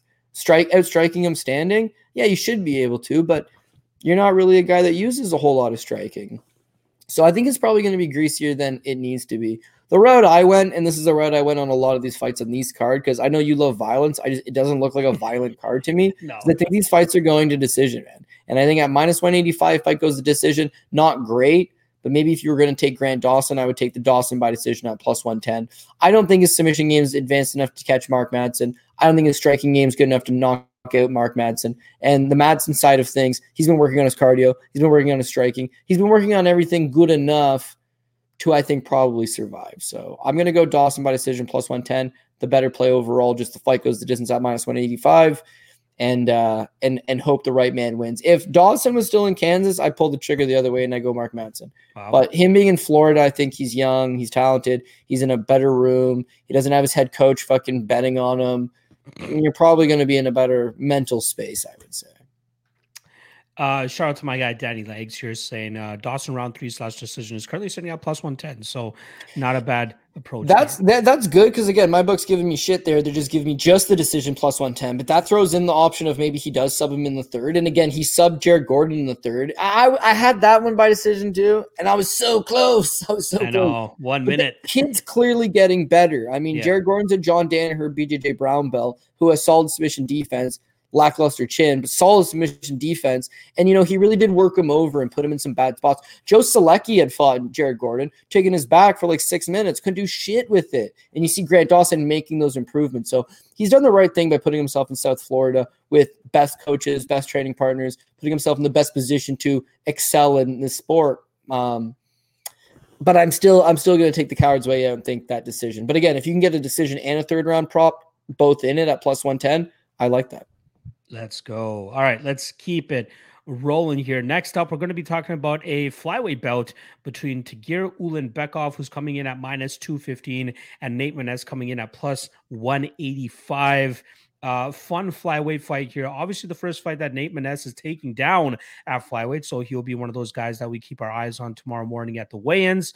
Um, but if he thinks he can do it, this is a tough matchup to go up against in your first fight down at flyweight because you're going to be working. You want to make sure you have all your fluids back in your body, you know, all your facilities back about you because Tagir Ulanbekov will push you to your breaking point pretty much, right? Nate Maness, we've seen him in prior fights, you know, deal with grapple heavy takedown approaches in the past, you know, do a good enough job in terms of staying on his feet or getting back to his feet and then unloading his big power punches on the feet.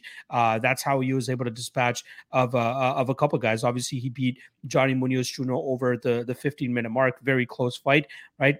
Uh, that's the way he knocked out Tony Gravely the way that he did halfway through that second round. That's how he knocked out Luke Sanders the way that he did as well. But Umar Nurmagomedov, that guy was a little bit too much for him, right? And you would expect Tagir Ulanbekov to present the same type of issues, but the only difference is I think that Umar is much better than Tagir Ulanbekov. Like Ulanbekov, we saw him obviously falter his last time around against Timothy Elliott. Very close fight, back and forth fight. Timothy was in it for all the scrambles.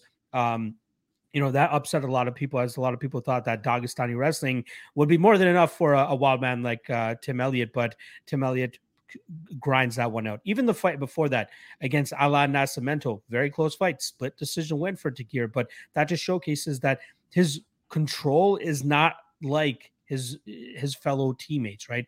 Like he struggles a little bit to hold these guys to the mat. And Nate Maness, that's a guy that I know is likely going to be working his way to get back to his feet every single time. He's not going to allow Tagir Ulanbekov to uh, rest from on top. He's going to have to work his ass off to, to keep him on the mat. Umar Nurmagomedov, much better control than uh, Tagir, and I wholeheartedly believe that. Which is why I can't really get around to betting Tagir right now at that minus two fifteen range. I might look like a dumbass come Saturday night, and Tagir just controls him for fourteen out of fifty minutes of that round. But I want to see it first before I continue to, you know, trust this guy at that at those chalk odds. Now I still pick him to win. I still think he ends up getting his hand raised. Uh, so Ulanbekov by decision, currently sitting around minus 105. Probably the better way to play him here. Um, but even on the Nate Maness side, man, if you think that he can keep this fight upright, there's a good chance that he could probably find that knockout, which currently sits at plus 600. I just can't get to it myself. I'm going to be staying away. I will likely just watch this from afar. Uh, I will still pick Ulanbekov and Ulanbekov by decision, uh, but I want this is a sit back and watch for me spot. How does Nate look at flyweight? How does Tagir look fighting a guy like Nate who is constantly working, has big power in his hands, and will likely make it a very rough time for him as well? Show me those things first, then I'll be willing to part ways with my money. But in terms of an official bet here, Ulanbekov via decision minus 105. Cody, you know we got a special Cloudbet prop for this one. Uh, mo, uh, t- total takedowns from Tagir Ulanbekov. You're getting even money on either side, over two and a half or under two and a half, and then ultimately let me know what you're thinking here for your prediction. For the over two and a half, the under two and a half? Over two and a half for takedowns, total takedowns from Tagir. Yeah, I'm gonna say the over. Tagir will get takedowns again. It's whether or not he's able to hold him down. So with Nate Maness, yeah, he'll give give up a couple. I just feel like his ability to get back up will allow him to get taken down a few more times and then in such hit that over number. So same thing with the Mark Madsen fight in the last time out. If they had given you a prop there, it's like will Madsen hit a certain amount of takedowns? It's like, yeah, I think he will take Grant Dawson down. And of course, they had the will he have more takedowns at minus 150, which I said I would take as well. But uh, quick takedowns they look good. Oh, six, seven, eight takedowns. Not doing anything with them doesn't matter. It's obsolete. In this case, that's what I would think. Uh, with Tagir Ulanbekov, I'm a big fan of his. I always bet on him. He's my guy, Russian wrestler. How could you not like it? He's got the Khabib factor. You know, we, we, love it. But again, just because he's Khabib's buddy and childhood friend doesn't mean he is Khabib. And that's the thing that we got to realize at the end of the day. He's just, he, he's not, right? So, same way he's been doing interviews all this week, being like, oh, we got the blueprint. We got the blueprint just do the same thing Umar did. It's like, dude, did Tom Brady do it? Up? Be like, bro, I'm just fucking flick it the way Tom does. It's like, yeah, but can you yeah. flick it the way Tom does? You know, Michael Jordan had a backup, Bill Wennington. Does anybody remember him? No, no. no. Because it wasn't as if he was like, wow, just MJ just does one of these, you know? Nah, nah different person. Ulanbekov has got that Rush, Russian feistiness, Dagestani. I love the style. I love the breed. I love all of them. That's where I put my money. But there's no doubt that he hasn't necessarily looked particularly all that good so far in the UFC. Makes his debut against Bruno Silva. They give him, I don't know, it's a layup in the terms of Bruno Silva is winless in the UFC. Um, proven to actually be a tough out. Where is he, by the way? Like, why isn't he fighting? Guy's, guy's pretty tough.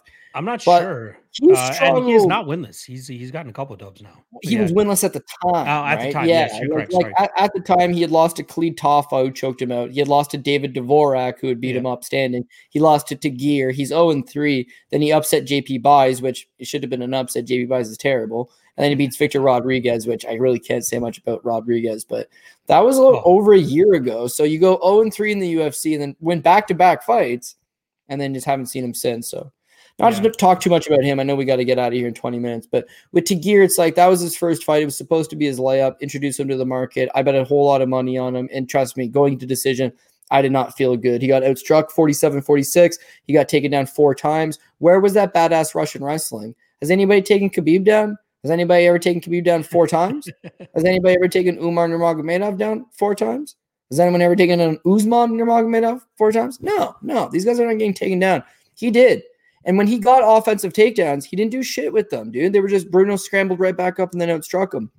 So prob- problematic, but he won. So I wasn't concerned. The Allan Nascimento fight. The Allan Nascimento fight is a split decision. It's greedy as hell. He gets outstruck 25 to 18. And Nascimento threw up a ton of good submission attempts, man. So even though he got his takedowns and he ended up on top, he's not comfortable at no point, and he almost lost that fight. No volume, no pace. No real X factor to him. Almost loses, but I'm unconcerned because what do I care? I won. Then Paul tried to straight up warn me. He's like, dude, Tim Elliott's going to do something in this fight. What do you mean Tim Elliott's going to do something in this fight? Tim Elliott is in greasy fights that he should lose, but he ends up winning. And Tagir is in a lot of these fights that he should win, but they're dude, they're way too greasy. And like I honestly thought that Tagir won the fight against Tim Elliott, but you see a whole lot of issues. You know, Tim drops him, he hurts him. Tim takes him down twice. Tim walks him down. Tagir doesn't have big power on his punches, so he can touch and go, touch and go. But if you get that one big shot in, that's what the judges are going to remember.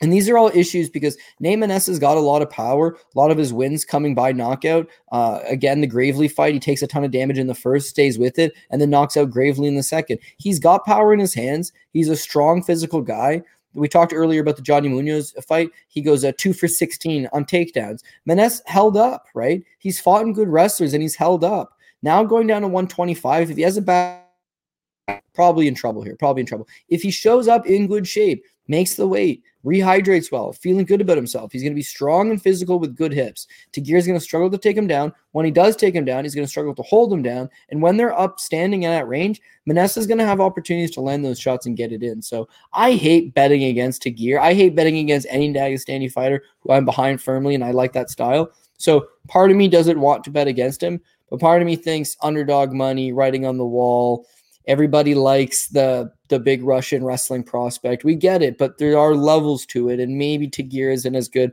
as I perhaps once thought. So, in terms of a straight prop, for the fight. Again, I would think it's going to decision. Tagir's shown no inclination to get getting finished. I mean, he's you know he got dropped, but his chin's okay, and I think his uh, submission defense is okay. His cardio's okay. I think he's going to be all right. I think he should be able to last a decision.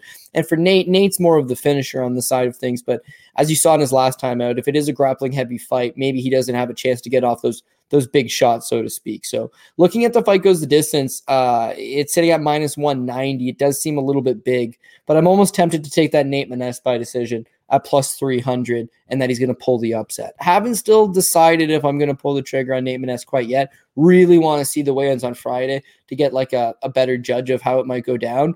But to me, in some ways, it's almost like last week's Chase Hooper, Steve Garcia. Steve Garcia was dropping down to 45. He had fought all of his fights in the UFC at 55 and looked middling, but he made the weight and he made the weight well, man. He looked big, he looked strong, and he decimated Chase Hooper. Nate could be in a similar situation. If he shows up and he makes 125 and he makes the weight well, this might be where he should have been all along. The fact that he signed up to fight back to back killer Russians, the guy's got a big old pair of cojones. He's got heart. He's got determination. He's fought a bunch of wrestlers before. He's in a spot for an upset. So don't rule Nate Maness out for that upset. But I think the smart way is just same thing I'm doing on all these fights. Fight goes the distance. There's going to be a whole lot of decisions going down. Uh, and I think you're going to see one coming up with the next one as well, at least for what you think. So let's move on to that one. It is a heavyweight belt. It is in that prime spot as well. There's always that third last fight on that fight night card where we get these sloppy heavyweights taking center stage, whether it's the Parker Porters, the Jake Colliers, the Roki Martinezes, but this weekend it's the Josh Parisian against Chase Sherman. So it was a pickup pick'em line pretty much all week, but Chase Sherman has actually been taking a couple uh, a little bit of action over the last couple of days. He's now up to minus 130 plus 110 the return on Josh Parisian. Very tough and difficult fight to really pick a, a side that to have um, super conviction on, but I do lean uh, the Chase Sherman side myself. I think he is the better tech- technical striker here. I think he's the one that's going to be commanding most of the respect in the cage here, moving forward, landing the big shots, and kind of just chipping away at Josh. Josh will likely be looking for takedowns here because I think that's where he'll be able to do his best work. That's where the hold up for me comes, right? Like, how active are we going to see Chase in terms of getting back to his uh, feet? Because we've some t- seen some times where he's just content with just laying on his back and doesn't want to exert the energy to get back to his feet. That's where my concern comes for this matchup. It's just what kind of Chase Sherman are we getting? Are we getting one that's collecting a paycheck? Uh, getting one that knows that his job is probably safe because he beat uh, his last opponent, finished him late in that fight?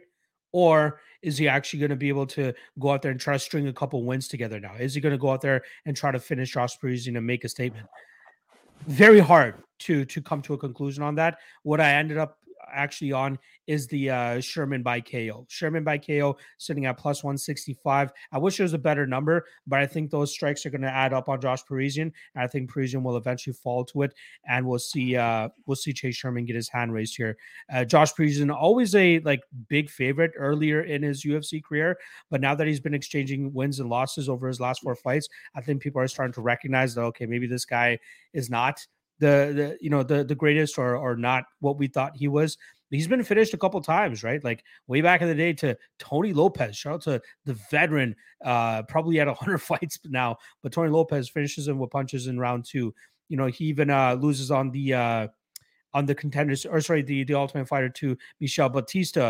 Uh, I believe that was like a, a ground and pound situation uh, spot there. Brett Martin, Kimura's this guy. Like he can be finished, and I think if Chase actually shows up to fight here, he can put those big punches on him, put that big power on him, put him down, put him out, and get his hand raised in the spot. So give me Sherman, Sherman by knockout. Cody, what do you think of mine?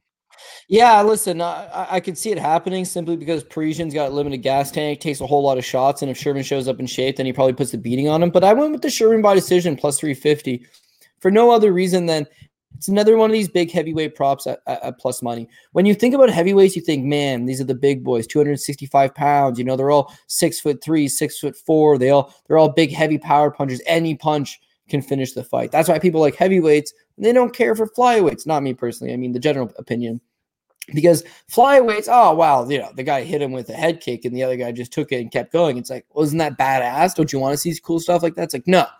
See Tank Abbott chuck a bomb from the hip side and KO a guy. That's what I'm looking to see. That's what they want.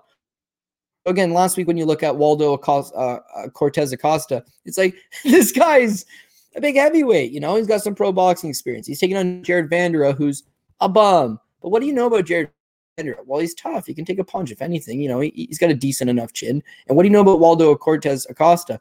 Yeah, he's not a biggest power puncher. He's more of a volume guy. He's much more of a touch and go guy. So they, you know, you want to bet him over Jared Vanderaa because you want to know part Jared Vanderaa. And you can juice up that to a plus 475 by decision it's worth the shot. When I look at Chase Sherman, I think the same thing. Here's a guy that could finish guys, no doubt. But for a big old heavyweight that weighs 253 pounds, he's six foot four. A lot of these fights of his go to decision. If he was such a big knockout guy, how come he went to decision with Andrei Arlovsky? How come he went 15 minutes with Parker Porter? How come, you know, just a lot of these fights, even even his original run in the UFC, goes the distance with Justin Willis. He goes the distance with Damian Grabowski. He goes the distance with Justin Ledet. I don't think he's one of these killer heavyweights with that big power. If anything, he's going to hit you 140 times and topple you over, and that is what he did his last time out against against uh, Jared Vanderaa. The first two rounds they're insane. They're slinging bombs. Anybody can get knocked out, but you're not seeing that pure power out of him. Late in the third, the accumulation finally sets, and he does put Jared Vanderaa over. But I'm hoping Josh Parisian can just survive to that end bell because I think he's outgunned here massively. Sherman's still making improvements. He's still young as a heavyweight. He's a lot more mobile. He's longer. He's got the striking. Uh, takedown defense always been an issue, but you can tell in his game that he's been working on it. Two fights back with Alexander Romanov. He got taken down three times. Only reason that I'm saying that because it's impressive is he got up the first two times, man. His hips didn't look too bad at all. It was that smothering, continuous game of Romanov eventually does break him down and he does get submitted in the first round. I get it. But you can see that it looked like he had been working on his wrestling since the Jake Collier fight, uh, adding that wrinkle to his game. He's got the kick advantage over his opponent, Josh Parisian. He's got the length. He's just probably got the striking and enough takedown defense to keep the fight standing and back away. But for Josh Parisian, again, he can take a punch and he likes to fight in close quarters and pursue takedowns. So maybe there's going to be a lot of clinch work up against the cage.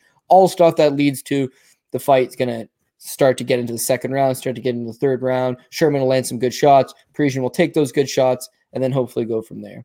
Uh, I wouldn't rule out a, a, Chase Sherman knockout, especially if you can get one of those double take uh, props where it's like Sherman by third round TKO or by decision does cover you a little bit more.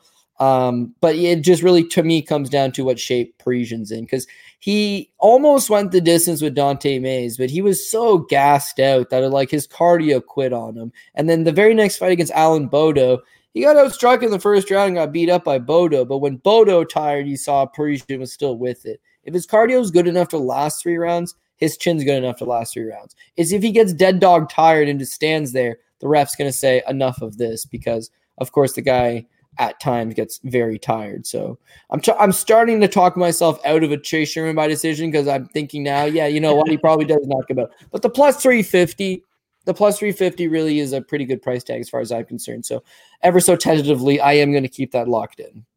Uh, just in case you are wondering, round three slash decision for Chase Sherman sitting at plus 260. So, well, uh, that's even better than a plus 350 on a straight up decision. Because, yeah, dude, if Parisian gets knocked out, what I will say is it's not happening in the first, but yeah, late second into the third, it's live. It's live to happen, sure. And uh, something that we quickly talked about a little bit earlier in terms of where the hell has Bruno Silva been as he hasn't fought since May of last year. Uh, quick word from his coach. Apparently, he had ankle surgery uh, about nine months ago, and it just won't heal properly. So he's just been sitting on the sidelines waiting to get that uh, to get that checked out. So we'll be interested to see when he gets back. Thank you for looking into it. Do me one favor on your own free time. Is yep. what the hell going on with Yargis Danho? He comes off a five year long and knocks Yorgan de Castro the fuck out. Yeah. And then you haven't seen him since. It's like, what's going on, bro? Maybe Five he's messing up with USADA. he knocked a dude out in three minutes. Yeah. They didn't just rebook him back. They didn't just say, want to fight next month? Like crazy. Anyways, it, eh, there's certain guys out there, it's like they come into your life and they leave just as fast.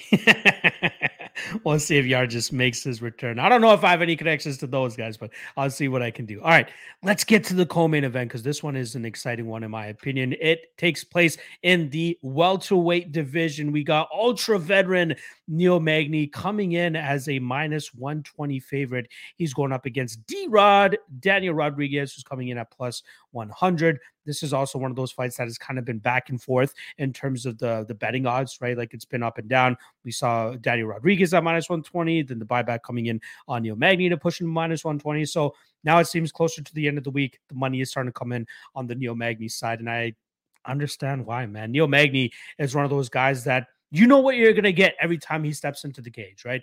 You know you're going to get pressure. You know you're going to get pace. You know you're going to get output. You know you're going to get uh, insane cardio. That's something he's always known for. And now you're matching him up against a stylistically solid opponent, right? Like what I mean by that is he's not fighting a grappler. Because if you're a grappler, you're going to get Neil Magny to the ground. You're going to be able to submit him. You're going to get him out of there, right? The Shavkat Rakhmonovs, the Michael Chiesas, the Rafael Dos Anjoses, like those guys are going to get him out of there. That there's no doubt about that. Or he's not fighting a significantly superior striker either in Daniel Rodriguez, because there have been guys that are way better than him striking and have been able to pick him apart and get him out of there. Santiago Ponzinibbio chipped away at his leg for three and a half rounds, four rounds, then eventually knocked him out with a big punch. Good win for Ponzinibbio there. And then way back at UFC 202, Lorenz Larkin ends Neil Magny's night with a beautiful elbow in the clinch and uh, it gets him out of there.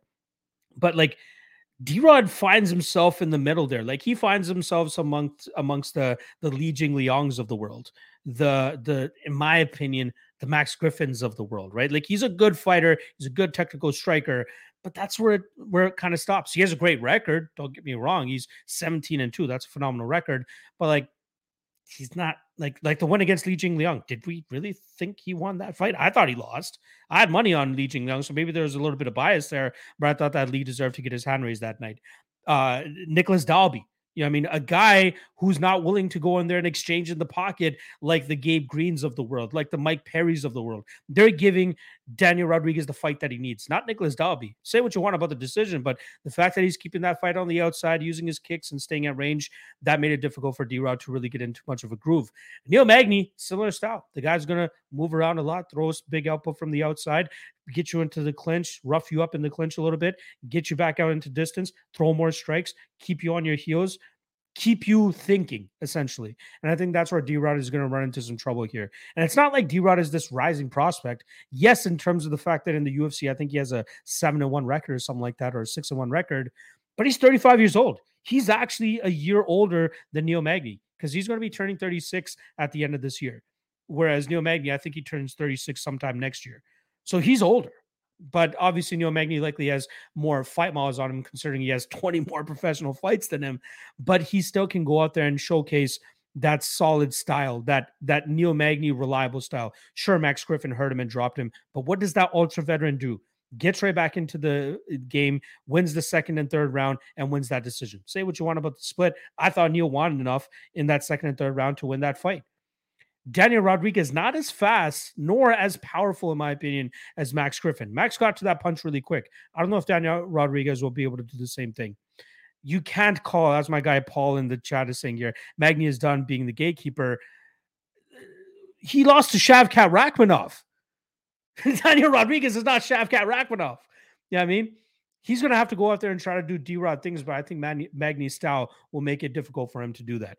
So give me Magny. I took the straight, straight up shot on him money line because it's already great. And the fact that his decision prop is currently sitting around plus 130, which is not all that far off from his money line, just showcases the way that he's likely going to win this fight.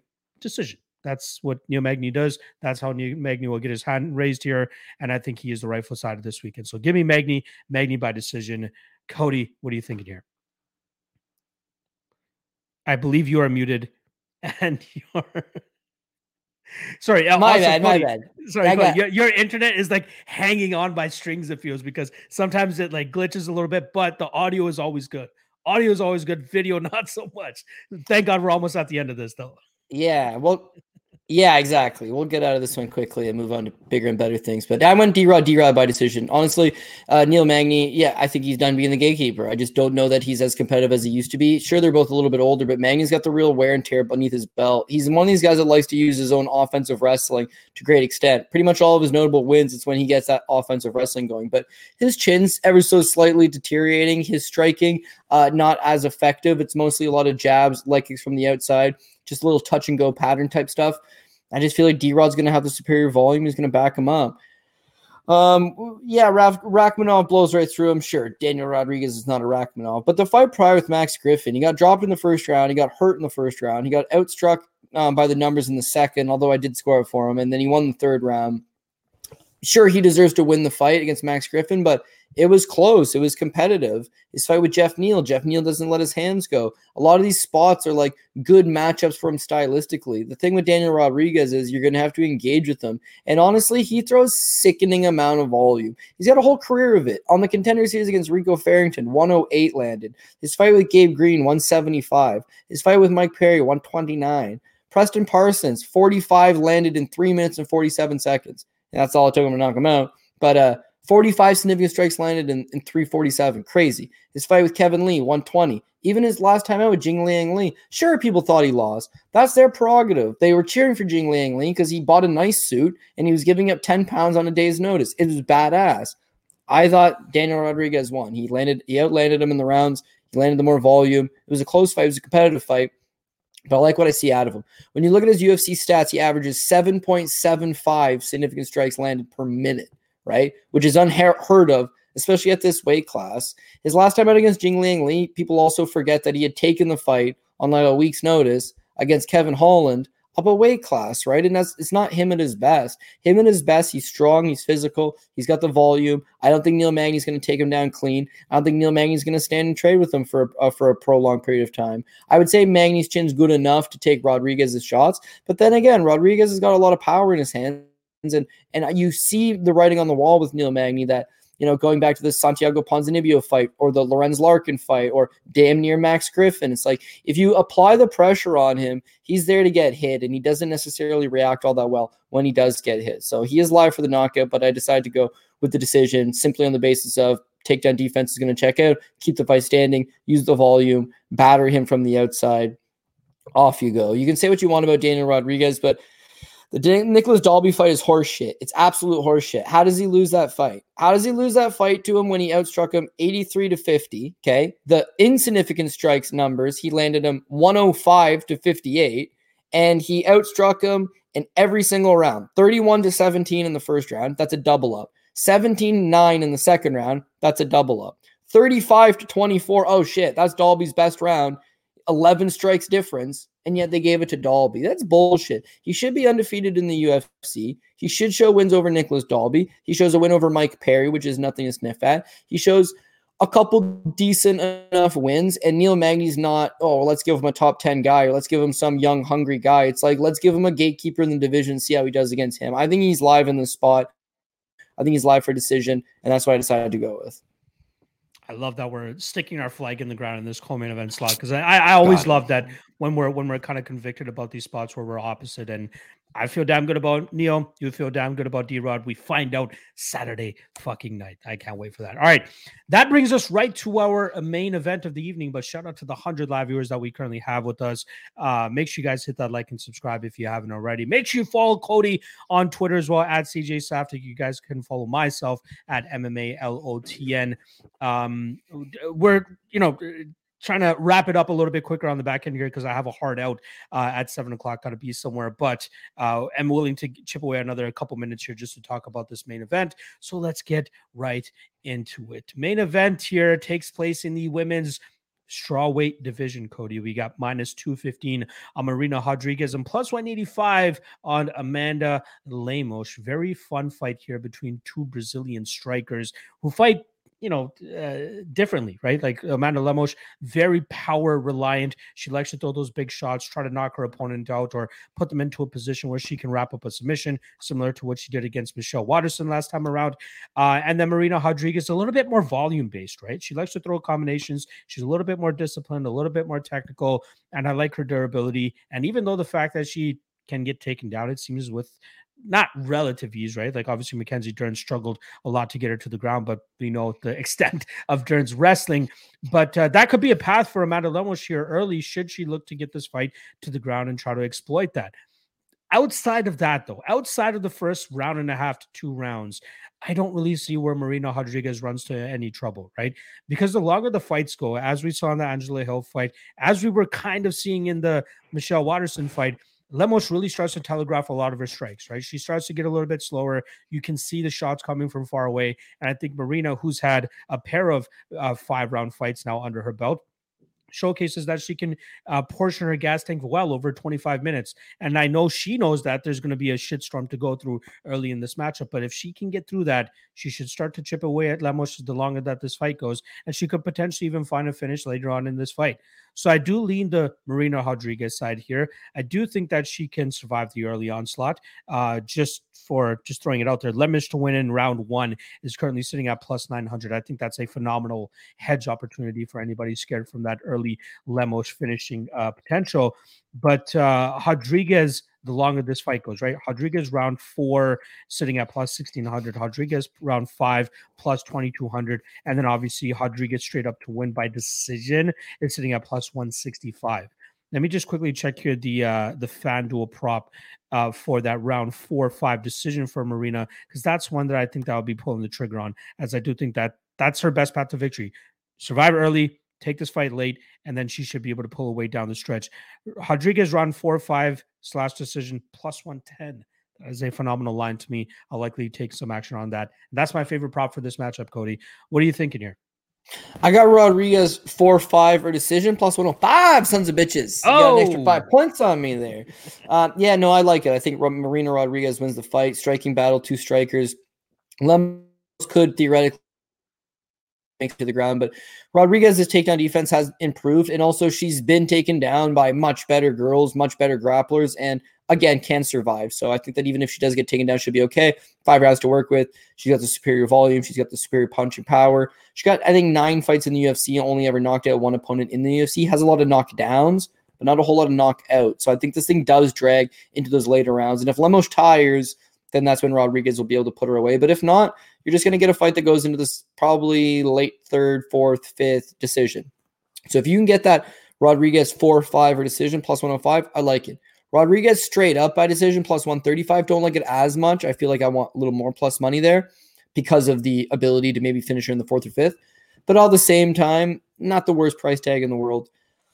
Um, if you want to play it safe, if you're like, man, I don't care about the big plus money, just tell me something that's safe. Like the over two and a half, I'd like minus 195. That looks pretty good. Again, both girls aren't known for big knockouts early. When you look at um Lemos's knockouts, it's like over Montserrat Ruiz's of the world. It's over the Miranda Grangers of the world. Like she can take them out quick. Is she going to knock out Marina Rodriguez in the first two rounds? Like highly doubtful, man. And Rodriguez, meanwhile, again, she is the power puncher. She's got the volume.